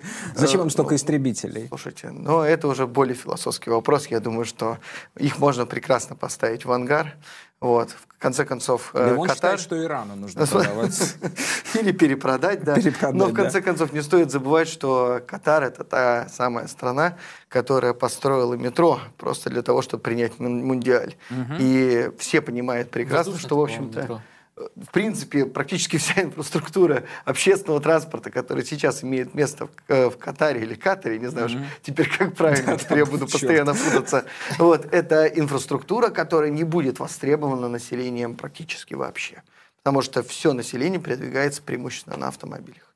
Непонятно, для чего это нужно. Мундиаль закончится, и стадионы будет... будут разобраны. Кстати, у них неплохая ну, программа. Стадионы, да. По стадионы, да. Стадионов, но да. метро же вы не будете разбирать, да, и различного рода подобную инфраструктуру. Ну, будет Евгений Башкиров перекати там поле, перекати поле. По этому метро единственный пассажир будет Евгений Башкиров, который будет записывать, продолжать записывать для нас свои прекрасные репортажи. Второй вопрос а, опубликована цифра затрат на этот э, чемпионат. Ну, это как бы кажется, что все ополчились, весь мир ополчился на Катар, да. Ну как можно, а, ну как можно потратить на турнир чемпионат мира, тем более на этом пятачке, вроде бы как бы логистически все прям вот рядом строишь, да, один стадион к другому. 220 миллиард, миллиардов а, долларов, что является просто самым дорогостоящим событием, мероприятием а, в истории человечества. Ну, оно не, ну да, если сравнивать там предыдущие чемпионаты Включая мира. Олимпиады, да. все, не было такого. Разница в 20 раз примерно с, да, со сметой, с, которая с, была в Бразилии. Да, и в России. В России, в России 17 миллиардов. Бразилия и Россия это 12-14 миллиардов. То При том, что Россия очень прилично вкладывалась в да, инфраструктуру, не, не, не, не с нуля, это не, не как было там в Германии, скажем. Может, есть какая-то манипуляция, как это часто бывает с экономическими показателями, может, что-то раздуто? Мне, мне, мне не кажется, кажется, ну, вы должны понимать, что, в общем-то, э, само по себе создание футбольной инфраструктуры это очень э, низкая, очень небольшая доля в общей структуре трат. То есть создание стадионов, там, по-моему, в смете 6 миллиардов долларов. Ну, то есть от общего объема это не кажется чем-то фантастическим. Да? Вот. Э, дело заключается в том, что просто сам по себе э, Катар или Катар, он не был готов принять тот объем туристов, который ожидался в связи с проведением Мундиаля. И, соответственно, нужно было создавать не только некую транспортную инфраструктуру, не только инфраструктуру, э, связанную с тем, где болельщикам, если не попадает на стадион, там, смотреть футбол и прочее, прочее, но и гостиничную инфраструктуру. И несмотря на очень значительные вложения, на очень значительные траты э, построенного фонда, да, вот этих номеров, его недостаточно для того, чтобы принять всех гостей чемпионата. Поэтому уже там резервируются разного рода э, крупные, как называется, лайнеры, да, большие лайнеры, которые вмещают несколько тысяч человек, и, соответственно, туда можно заселить людей. Поэтому есть очень тесное общение с Арабскими Эмират, Эмиратами, там же недалеко друг от друга Русские, лететь. я знаю оттуда сейчас, э, Да, те, которые в том числе. э, сейчас в Эмиратах, э, Вот, чуть не поэтому- сказал, окопались. Почему, почему, почему я собирался такой э, глагол? Как там, во-первых, можно в Эмиратах окопаться, там в основном на какой-то высоте. Может быть, чай? Вот. Ну, там же есть контейнерные номера, и все это дорого. Причем есть э, палаточные различного рода возможности разместиться. Ну, имеется в виду не палатка туристическая, а бедуинская палатка с кондиционером, со всеми удобствами. За 500 долларов Да, сутки, примерно да, так. Ну, то есть, в целом, надо понимать, что страна, вот она, в принципе, не была готова принимать такого рода мероприятия. Вот население Катара, по-моему, 2 миллиона 800 тысяч, ну, примерно, Ну, там, да, да, да. Около того. Сейчас, в общем-то, ожидается, что где-то от миллиона до полутора миллионов посетят э, Катар дополнительно. Представьте себе, что у вас примерно э, удваивается население, ну, чуть меньше, конечно, но примерно удваивается население в течение очень короткого времени. Вы просто не готовы Не, к это этому. всё- и это поэтому всё изначально было безумием, настолько да, огромные. звучало. Ну и плюс ко всему, я, насколько понимаю, ну, как же сам по себе... 220 миллиардов все-таки. Ну, это, это очень много, да. То есть, если говорить даже относительно ВВП э, Ка- Катара, это ну, зна- зна- значительные деньги. Насколько я знаю, они в год тратили примерно в среднем по 10% от э, ВВП. Э, На подготовку на к подготовку к чемпионату мира, да, в течение всех Вопрос, за- зачем? Зачем это нужно Смотрите, Катару? есть Зачем? определенные проблемы, Такое связанные с ощущение, что они хотят завоевать мир. Вот не Америка уже, а именно Катар хочет завоевать мир. Сначала мы не Россия, ваши не европейские Америка, не клубы. Китай, да, а Да. именно Катар. Мне наоборот кажется, они хотят всего лишь выпендриться, показать, что мы можем столько В том потратить. числе, в том числе. Не, ну давайте так. Есть на самом деле определенные прагматичные цели, но, на мой взгляд, э, как бы, скорее всего, эти прагматичные цели не будут достигнуты.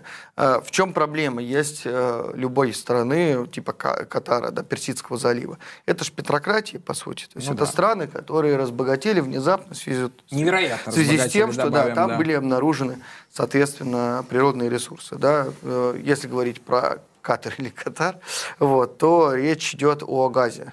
Э, Катар является страной, которая занимает третье место по доказанным э, запасам природного газа, сразу же после России и, соответственно, Ир- Ирана. Вот, э, и добывает тоже достаточно много уже сейчас. Э, Но у энергоресурсов есть одна проблема. Они могут закончиться. А ваша экономика в существенной степени завязана на непосредственно эти самые энергоресурсы. Ваша задача пытаться каким-то образом диверсифицировать экономику так, чтобы потихонечку снижать долю вот этих самых углеводородов в э, непосредственно валовом выпуске Я, собственно, страны. так и думал, что план в этом Да, состоит. план в этом состоит в том числе, да, безусловно. И они пытаются создать, я насколько понимаю, из той же самой Дохи, да, а, некий такой аналог э, уже... В Калифорнии, Ну, нет, условно. Дубая? Ну, ну, Дубая скорее, да, скорее Дубая, да. То есть как некий такой, возможно, в перспективе финансовый центр, возможно, в перспективе центра э, Инновационный, торговли, IT. туристический центр, может быть, э, IT и прочее. Но как бы мне представляется, что если, скажем так, э, в Эмиратах сам по себе режим более компромиссен по отношению к ну, другим, скажем так, альтернативам цивилизационным, да, то в Дохе с этим беда. И мне кажется, что эта затея, она у них не оправдается. Плюс ко всему, насколько я понимаю, весь этот вот аравийский вопрос ближневосточный, да, нам же все время мы думаем, что каким-то фронтом единым движется, да, вот это мы разрозненные, бывшая, так сказать, белая цивилизация, это мы между собой Нет, продолжаем это, там, спорить. наоборот, скорее конкуренция. Кстати, вот одна из, исто- из э, историй, почему я предположил, что это может быть просто понт со стороны Катара, она сводится Ценой 220 к... миллиардов, Да, э, она сводится к э, инсайдам, которые были вокруг э, трансфера Неймара. Потому что хронологически там очень здорово совпало, что Катар э, эту сделку провернул именно в тот момент, когда против них соседние страны экономическую блокаду начали вводить. И сразу заговорили, что, может быть, они решили специально обновить, неважно кем, там Неймар, значит, за Неймара трансферный рекорд, просто показать, что вы вводите блокаду, а мы можем так. Ну, это похоже на самом деле на правду. Э, Как бы те страны, которые внезапно богатеют, это страны, в которых, э, ну, может быть, конечно, так не очень корректный термин, но мы все прекрасно помним этот цыганский шик 90-х годов да, в России. И нечто Всё. подобное мы э, как раз можем больше наблюдать одно шоу в рамках после спецпрокате. этого определения не войдете. Да. Обозвали, Это сказать, правда все. Бан. ста- ста- старейшую Бан. культуру цыган, хотя, хотя цыганская культура еще старше, если, если и считать ее и индийской, частью индийской Это чай, культуры. чай, все, чай. Как, кстати? Очень хорошо. Спасибо. Очень, я рад. А, да, но слушайте, вот, вот почему, почему такие цены, почему крохотное государство, да, очень богатое, какой-то ВВП на душу населения чуть ли не первый, да, ну, Не, нет, один ну, из ну, первых. в десятки, да. не 68 тысяч, по-моему, у них по номиналу Да, долларов на душу. Да, вот. э, Зачем платить все время вот эту цену, от которой все офигевают? И начинают как бы бегать и говорить, шейхи все скупили там, и, соответственно, это падает обвинением всегда на то, кто входит с ними в э, коллаборацию. Ну, я скажу честно, что я глубоко в этом вопросе не разбирался, да, но, в общем-то, э, понятно, что если у вас э, сам по себе сама по себе территория не очень большая, да, и, в принципе, возможности на этой территории каким-то образом размещать ресурсы, в том числе и в отношении торговли, в том числе и в отношении там, ресторанов, сервиса, там, гостиниц. Если у вас все это ограничено, то э, в рамках сильно э, возросшего спроса все это дело, конечно, будет сказываться на ценах. То есть это вполне естественно. Насколько здесь непосредственно играют роль шейхи, мне сложно сказать. Это надо разбираться, отдельные исследования проводить, чтобы установить такую причинно-следственную связь. Ну что, они все скупили, как э, те самые известные... Как тот самый президент ЦСКА, с которым конкурировал Локомотив. Ну да. Не, ну это же известная история еще со времен античности. Аристотель в том числе описывал, как э, некий, э, значит, сицилиец купил э, всю э, руду э, в... О, э, сицили- Сицилийцы а? тогда Да. еще как... в преддверии, в общем-то, э, торгового сезона, и потом стал монополистом, смог это дело продавать по завышенным ценам. Вполне возможно, что рыночные структуры в Катаре совершенно не конкурентны, и мы наблюдаем там манипулирование ценами. Это возможно, но я не готов здесь строго утверждать, потому Либо что они надо хитрее смотреть. всех, а, и, и у них какой-то есть план, о котором мы просто вообще не догадываемся. Вполне возможно и так. А Можно ли это рассматривать как э, опасный прецедент для будущего? Дело в том, что мы знаем, ближайший чемпионат мира пройдет там в Северной Америке, три страны его принимают. Но дальше, например, среди, среди заявок на 30-й год есть заявка, которая возглавляет Саудовская Аравия, и за которую платит Саудовская Аравия. По-моему, Греция и Марокко вместе с ними подаются. Э, Не не получится ли такая ситуация, что повторить вот эти 220 миллио- миллиардов или близкую к этому сумму смогут только, сможет только ограниченный круг э, стран, э, которые похожи, в принципе, на Катар своими интересами и своим положением. Э, Нет, это как бы проблема явным образом вырисовывается, мне кажется, что мы должны ее в целом ожидать, да, как некую потенциальную, некий потенциальный риск. Э, Другое дело все же зависит все-таки в первую очередь от того, какие доходы будет получать, мне кажется, ФИФА непосредственно организатор всех этих соревнований. Если, в общем-то, прибыли будут сопоставимы, мне кажется, что выбор может пасть совсем не на ту страну, которая покажет больший расход, чем непосредственно Катар и Катар.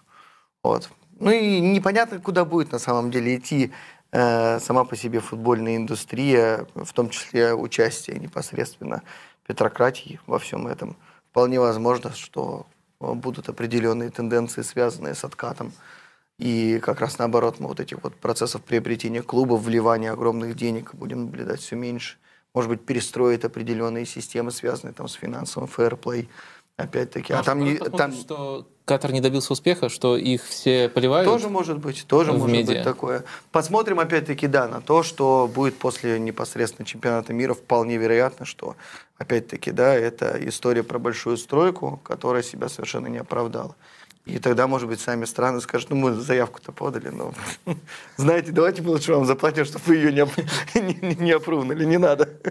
Григорий, хотел вас спросить, как вы относитесь эм, к, эм, с позволения сказать, спекуляциям, по таким спекуляциям, когда связывается успехи на футбольном поле с э, тем, как развита экономика. Не в том смысле, что забашляли там и так далее, да, но что это вне- находится в некоторой связи а, с экономическим тонусом или особенностями страны. Я сразу же вижу просто один опровергающий фактор, эту теорию ломающий другую, но вот, может быть, у вас есть какое-то ос- особое мнение по Ну, этому смотрите, поводу. насколько я понимаю, мы говорим здесь о корреляции, верно? То есть Ну у нас да, есть подушевой доход, и, соответственно, есть, Ну, да. условно говоря, там, я не знаю, место или там среднее место в, в- в таблице коэффициентов FIFA, да, там у сборной, условно, да, или там И чемпионат. я сразу же говорю Бразилия. Да, понятно. А потом да, я да, говорю да. Ну, Аргентина, или там, которая, я не знаю, еще меньше, да? э, результаты, связанные с тем, на каком этапе чемпионатов э, там, мира, Европы или там, непосредственно Кубка Америки, ну, не в зависимости от федерации, да, заканчивает сборная,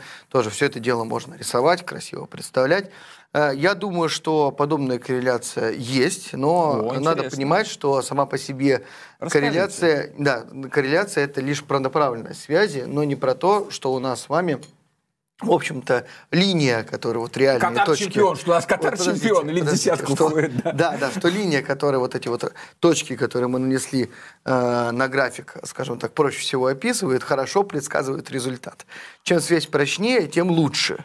Да, она предсказывает. Чем она, скажем так, менее прочная, тем больше разброс этих точек будет относительно этой линии. Но это там уже технический метод э, наименьших квадратов используется для того, чтобы все это дело выстроить. Но дело не в этом. Вот смотрите, да, безусловно, у нас есть Бразилия, у нас есть Аргентина. Это далеко не самые богатые страны, которые при этом, безусловно, являются очень значимыми в рамках всех этих футбольных дел. Да? У нас есть, в общем-то, с другой стороны Соединенные Штаты Америки, который является страной богатой, в том числе на душу населения, и каких-то серьезных успехов а, не демонстрирующих в рамках Демонстрирует в первом международных... тайме. В Ну, первом окей. тайме демонстрирует. Вы понимаете, о чем я говорю. Я говорю, в Понимаю. принципе, о каких-то спортивных результатах, достижениях. Даже, ну, тут же тоже вопрос, как еще считать. Мы можем, например, считать по количеству там, игроков, которые играют там, в топ-5 лигах, например, мира, да, и, соответственно, которые играют вы- выходцы из страны там, в топ-5 клубах из этих топ-5 лиг, и исходя из этого можем метрику какую-то построить. Я не думаю, что, в общем-то, Соединенные Штаты Америки здесь тоже смогут чем-то похвастаться.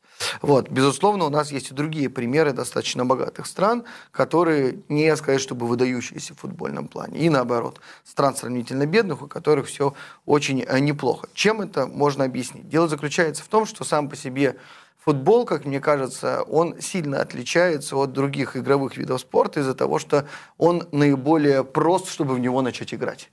Ну, потому что все равно, как ни крутите, там, для того, чтобы играть в хоккей, вам нужен лед, вам нужны коньки, вам нужна клюшка, вам нужна шайба. Да, это может быть консервная банка, но клюшка какая-то и коньки вам все равно нужны. Правильно? И для того, чтобы играть в баскетбол, вам тоже нужна какая-то корзина, какая-то нужен площадка. рост. Вам нужен рост и так далее. А, в общем-то, футбол – это игра, который, в которую можно играть, поставив, там, я не знаю, два портфеля э, друг с другом, вот вам одни ворота, и, соответственно, найдя какую-нибудь банку или бутылку и пинать ее. На переменах, я думаю, очень многие чем-то похожим занимались в школе. И в этом смысле футбол глобален. Поэтому футбол намного более конкурентен, чем другие виды спорта. И Если мы посмотрим как раз на пример Соединенных Штатов Америки, что мы увидим? Мы увидим, что там с очень большим отрывом от всех прочих лиг существует NBA, существует НХЛ, да, ну, естественно, там, NFL, да. NFL и так далее. Но вот в отношении как раз э, сокера да, у них э, ничего подобного не наблюдается. Почему? Потому что конкуренция со стороны других стран э, сильнее намного давит. Потому что, опять-таки, здесь не нужно быть настолько сверхбогатым для того, чтобы добиваться каких-то результатов. При этом, конечно, также важно, страна может быть, например, очень богатой, но не направлять каких-то серьезных ресурсов непосредственно на развитие футбола. А может быть сравнительно бедной, но футбол это такой один из самых ключевых социальных лифтов, как, например, в Бразилии. Да? И, соответственно, мальчишки, которые играют там, и девчонки в, своих э, небольших пространствах, фавелах, они понимают, что это определенный шанс для них выйти в другую жизнь, да, попасть совершенно на другой уровень а, своего благосостояния, э, выйти на этот уровень. И э, как бы в, рамках бедных э, там определенных стран мы видим, да, что несмотря на то, что уровень благосостояния в целом не очень высокие ресурсы, которые направляются на футбол, и внимание, которое уделяется футболу, оно очень значительное. Ну, опять, среди топ-футболистов достаточно много примеров выходцев из очень же бедных стран. Мы знаем Ди Марию, да, мы э, Криштиану Роналду тоже, ну, правда, это Португалия, но Португалия а, в, в Европе сравнительно небогатая страна, да, если э, так говорить. Вот. Э, и таких примеров множество. Все почему? Потому что футбол социальный лифт в этих странах в первую очередь. Угу. А в других странах это скорее ну, один из способов себя каким-то образом увлечь, один из интересов, один из досугов, э, выбирай, пожалуйста. Вот. Но на общем мировом э, пространстве, конечно, из-за того, что футбол настолько глобален, настолько прост, с одной стороны, да, и сложен с точки зрения вот, современной динамики, из-за этого как бы конкуренция выше, и поэтому, в общем-то, тем же самым странам с высокими доходами, если они не направляют должное количество ресурсов в футбольную отрасль, сложно конкурировать. Это же известная история, что, например, женская сборная по футболу Северной Кореи э, достигает достаточно неплохих результатов. Почему? Потому что в целом э, собрать э, команду э, в той области, где в других странах тоже не сказать, чтобы высокая конкуренция, сравнительно проще. Mm-hmm. Да? Когда у вас, э, например, там, условно говоря, четверть Бразилии мужского населения играет в футбол и грезит тем, чтобы стать новым Рональдиньо или, там, я не знаю, Неймаром, э, вот, э, собрать э, как бы конкурентную команду уровня Бразилии в стране, где таких грез это таких ресурсов не направляется на футбол, намного сложнее. Вот. И я думаю, что именно вот наличие вот такой очень серьезной конкуренции, в том числе между лигами, как раз является тем фактором, который показывает, почему определенные богатые страны не имеют Э, очень успешных сборных, а другие, как раз бедные страны, могут, наоборот, их уметь. Но в теч... с течением времени я думаю, что вот эта вот связь между уровнем развития и спортивными результатами будет расти. Потому что мы видим очень серьезную такую вот и инфляцию зарплат, и в целом... Но вы говорите э, про лиги. В сборных все-таки все загадочнее. Ну, все загадочнее. Все загадочнее. Ну, Англия как пример, да, лига лучшая в мире. Ну, лучшая лига в мире, это, конечно, лига, первая лига российского чемпионата, тут уж никаких споров нет. Вот, но если, конечно, это убрать за скобки, то да. Она, знаете, почему лучшая лига в мире? Потому что там работает Евгений Калишин. Вот, поэтому она и лучшая э, лига в мире. Наш, наш друг э, проекта «Катарсис». А, доктор, если у вас есть, есть Григорий, вопрос? Да, Я... мне, мне интересно, еще уточнить, а не логично ли в таком случае вообще поделить страны, которые исторически имеют футбольную культуру, и сюда и Бразилию занести, и Англию, и Аргентину, э, и, то есть развитые и развивающиеся, и отдельно анализировать вот с этой точки зрения связи там, экономического развития и футбольного развития, те, которые пытаются пробиться, например, из новых стран, можно Данию, Бельгию выделить, которые э, пробились, и вот э, искать, между ними, наверное, еще более плотная корреляция будет. Я думаю, что это, это, это не просто просто разумно, так и надо, в общем-то, делать. Вообще, в принципе, от таких простых межстрановых регрессий в том же самом экономическом анализе, ну, любом эмпирическом анализе от них уходят. Потому что это очень грубый э, анализ.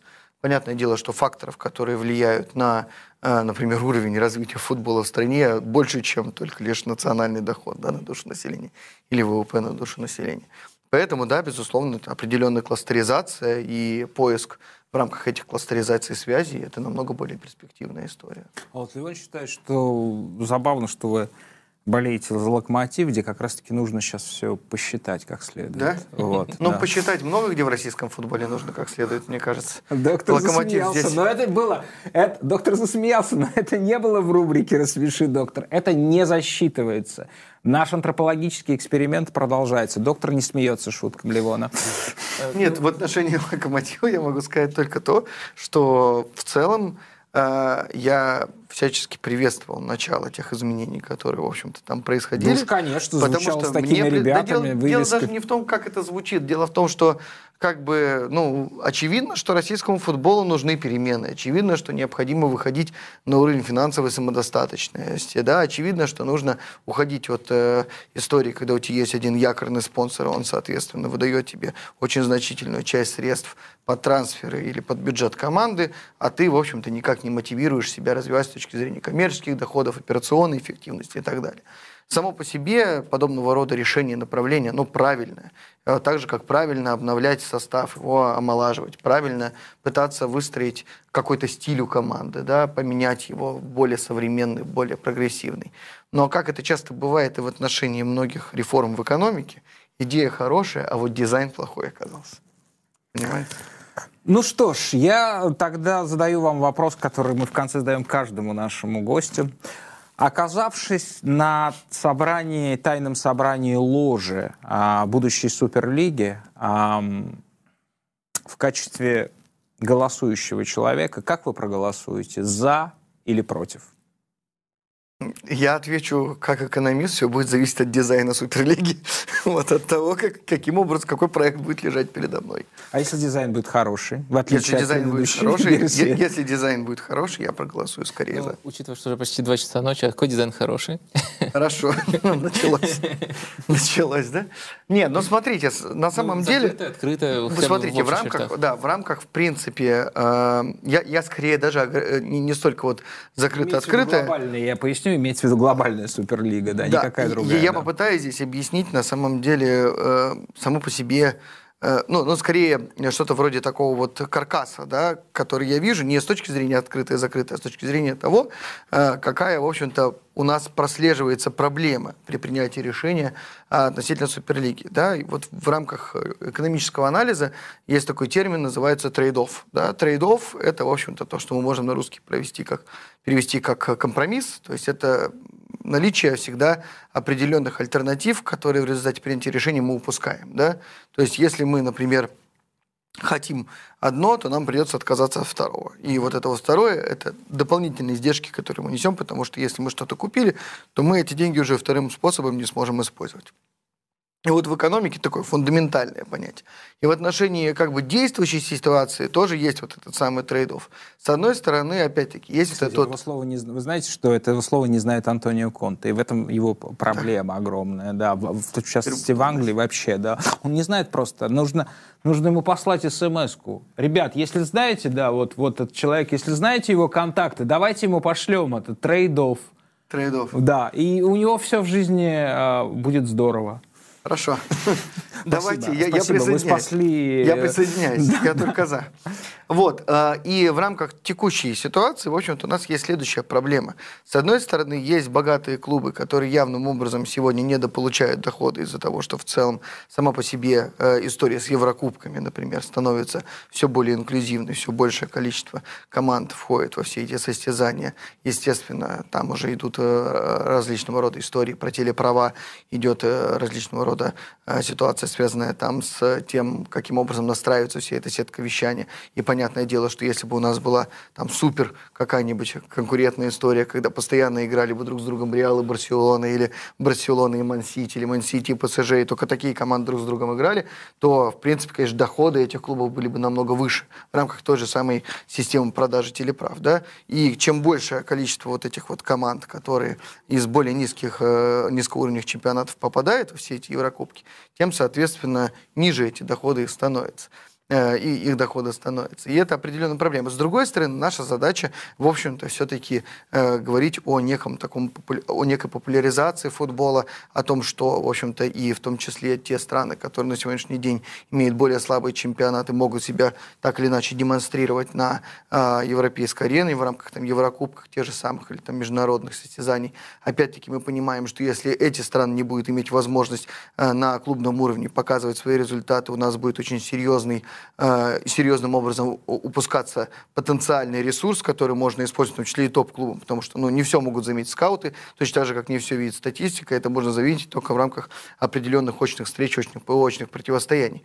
И вот это наша ключевая проблема, да, как сохранить баланс между, с одной стороны, с тем, чтобы и вот эти вот богатые клубы не обижались, мол, что это вы наши деньги берете и передаете в пользу бедных, да, с другой стороны, у нас сохранялась вот эта вот достаточно интересная, пестрая картина с точки зрения состязаний.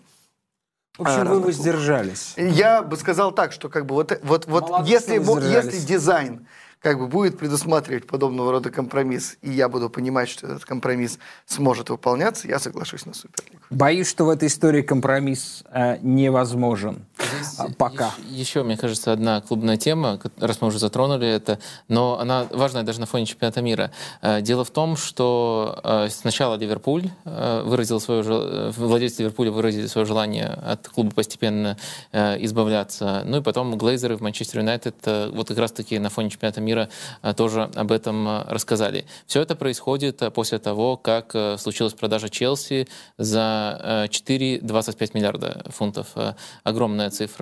А можно ли в этом усмотреть, по крайней мере, сигнал со стороны американских владельцев, что нужно выходить из футбола, что клубы сейчас переоценены?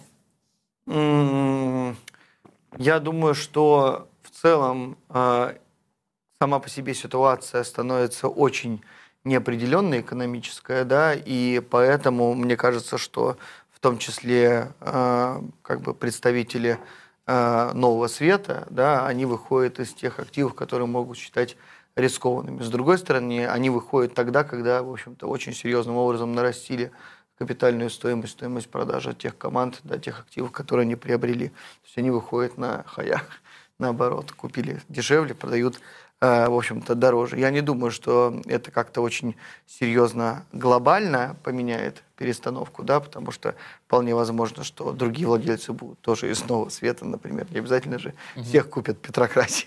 Вот. Э, хотя, в принципе, Соединенные Штаты Америки в каком-то смысле тоже Петрократия, потому что энергоресурсов у них полно, и надо понимать, что по уровню добычи, по уровню потребления, э, по уровню производства Штаты везде первые позиции занимают, потому что это экономика очень большая, поэтому, несмотря на наличие большого количества собственных ресурсов, из-за того, что они еще в том числе и значительные потребители, потребители, они не могут в таком объеме экспортировать, как это может, например, Россия делать.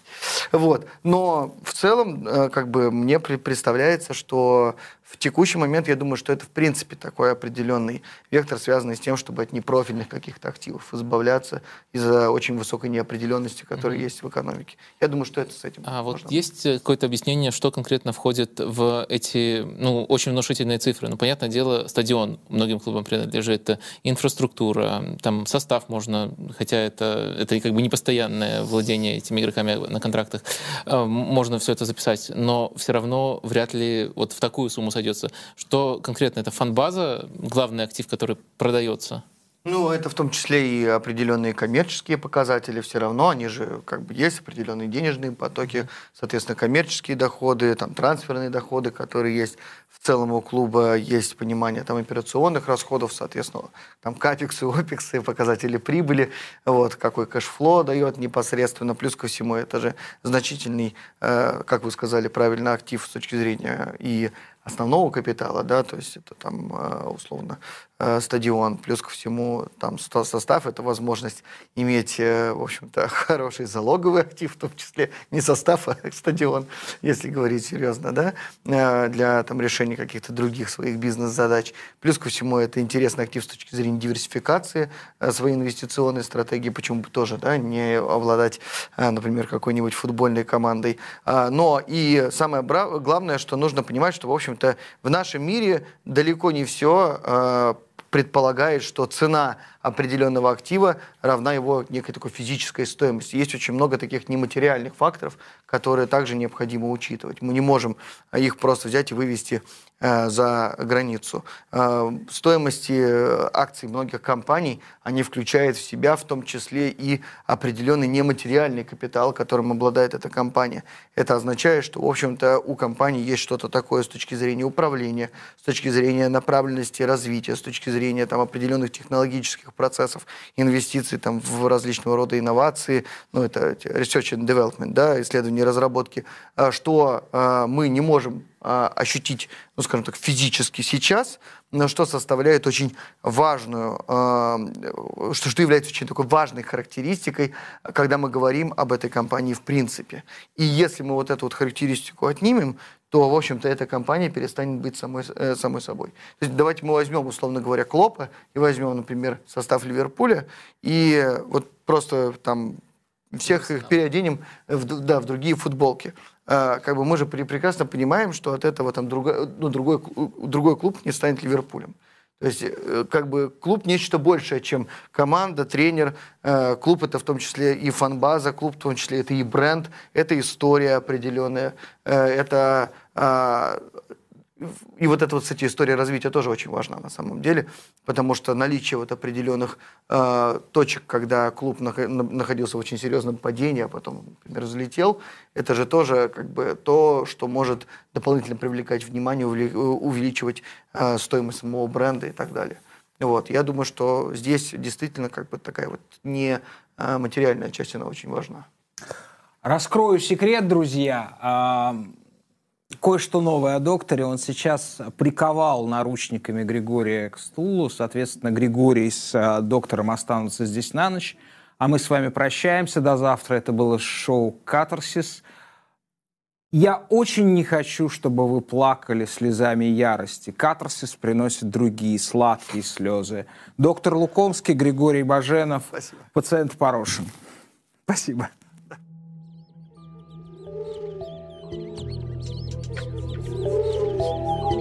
Thank you.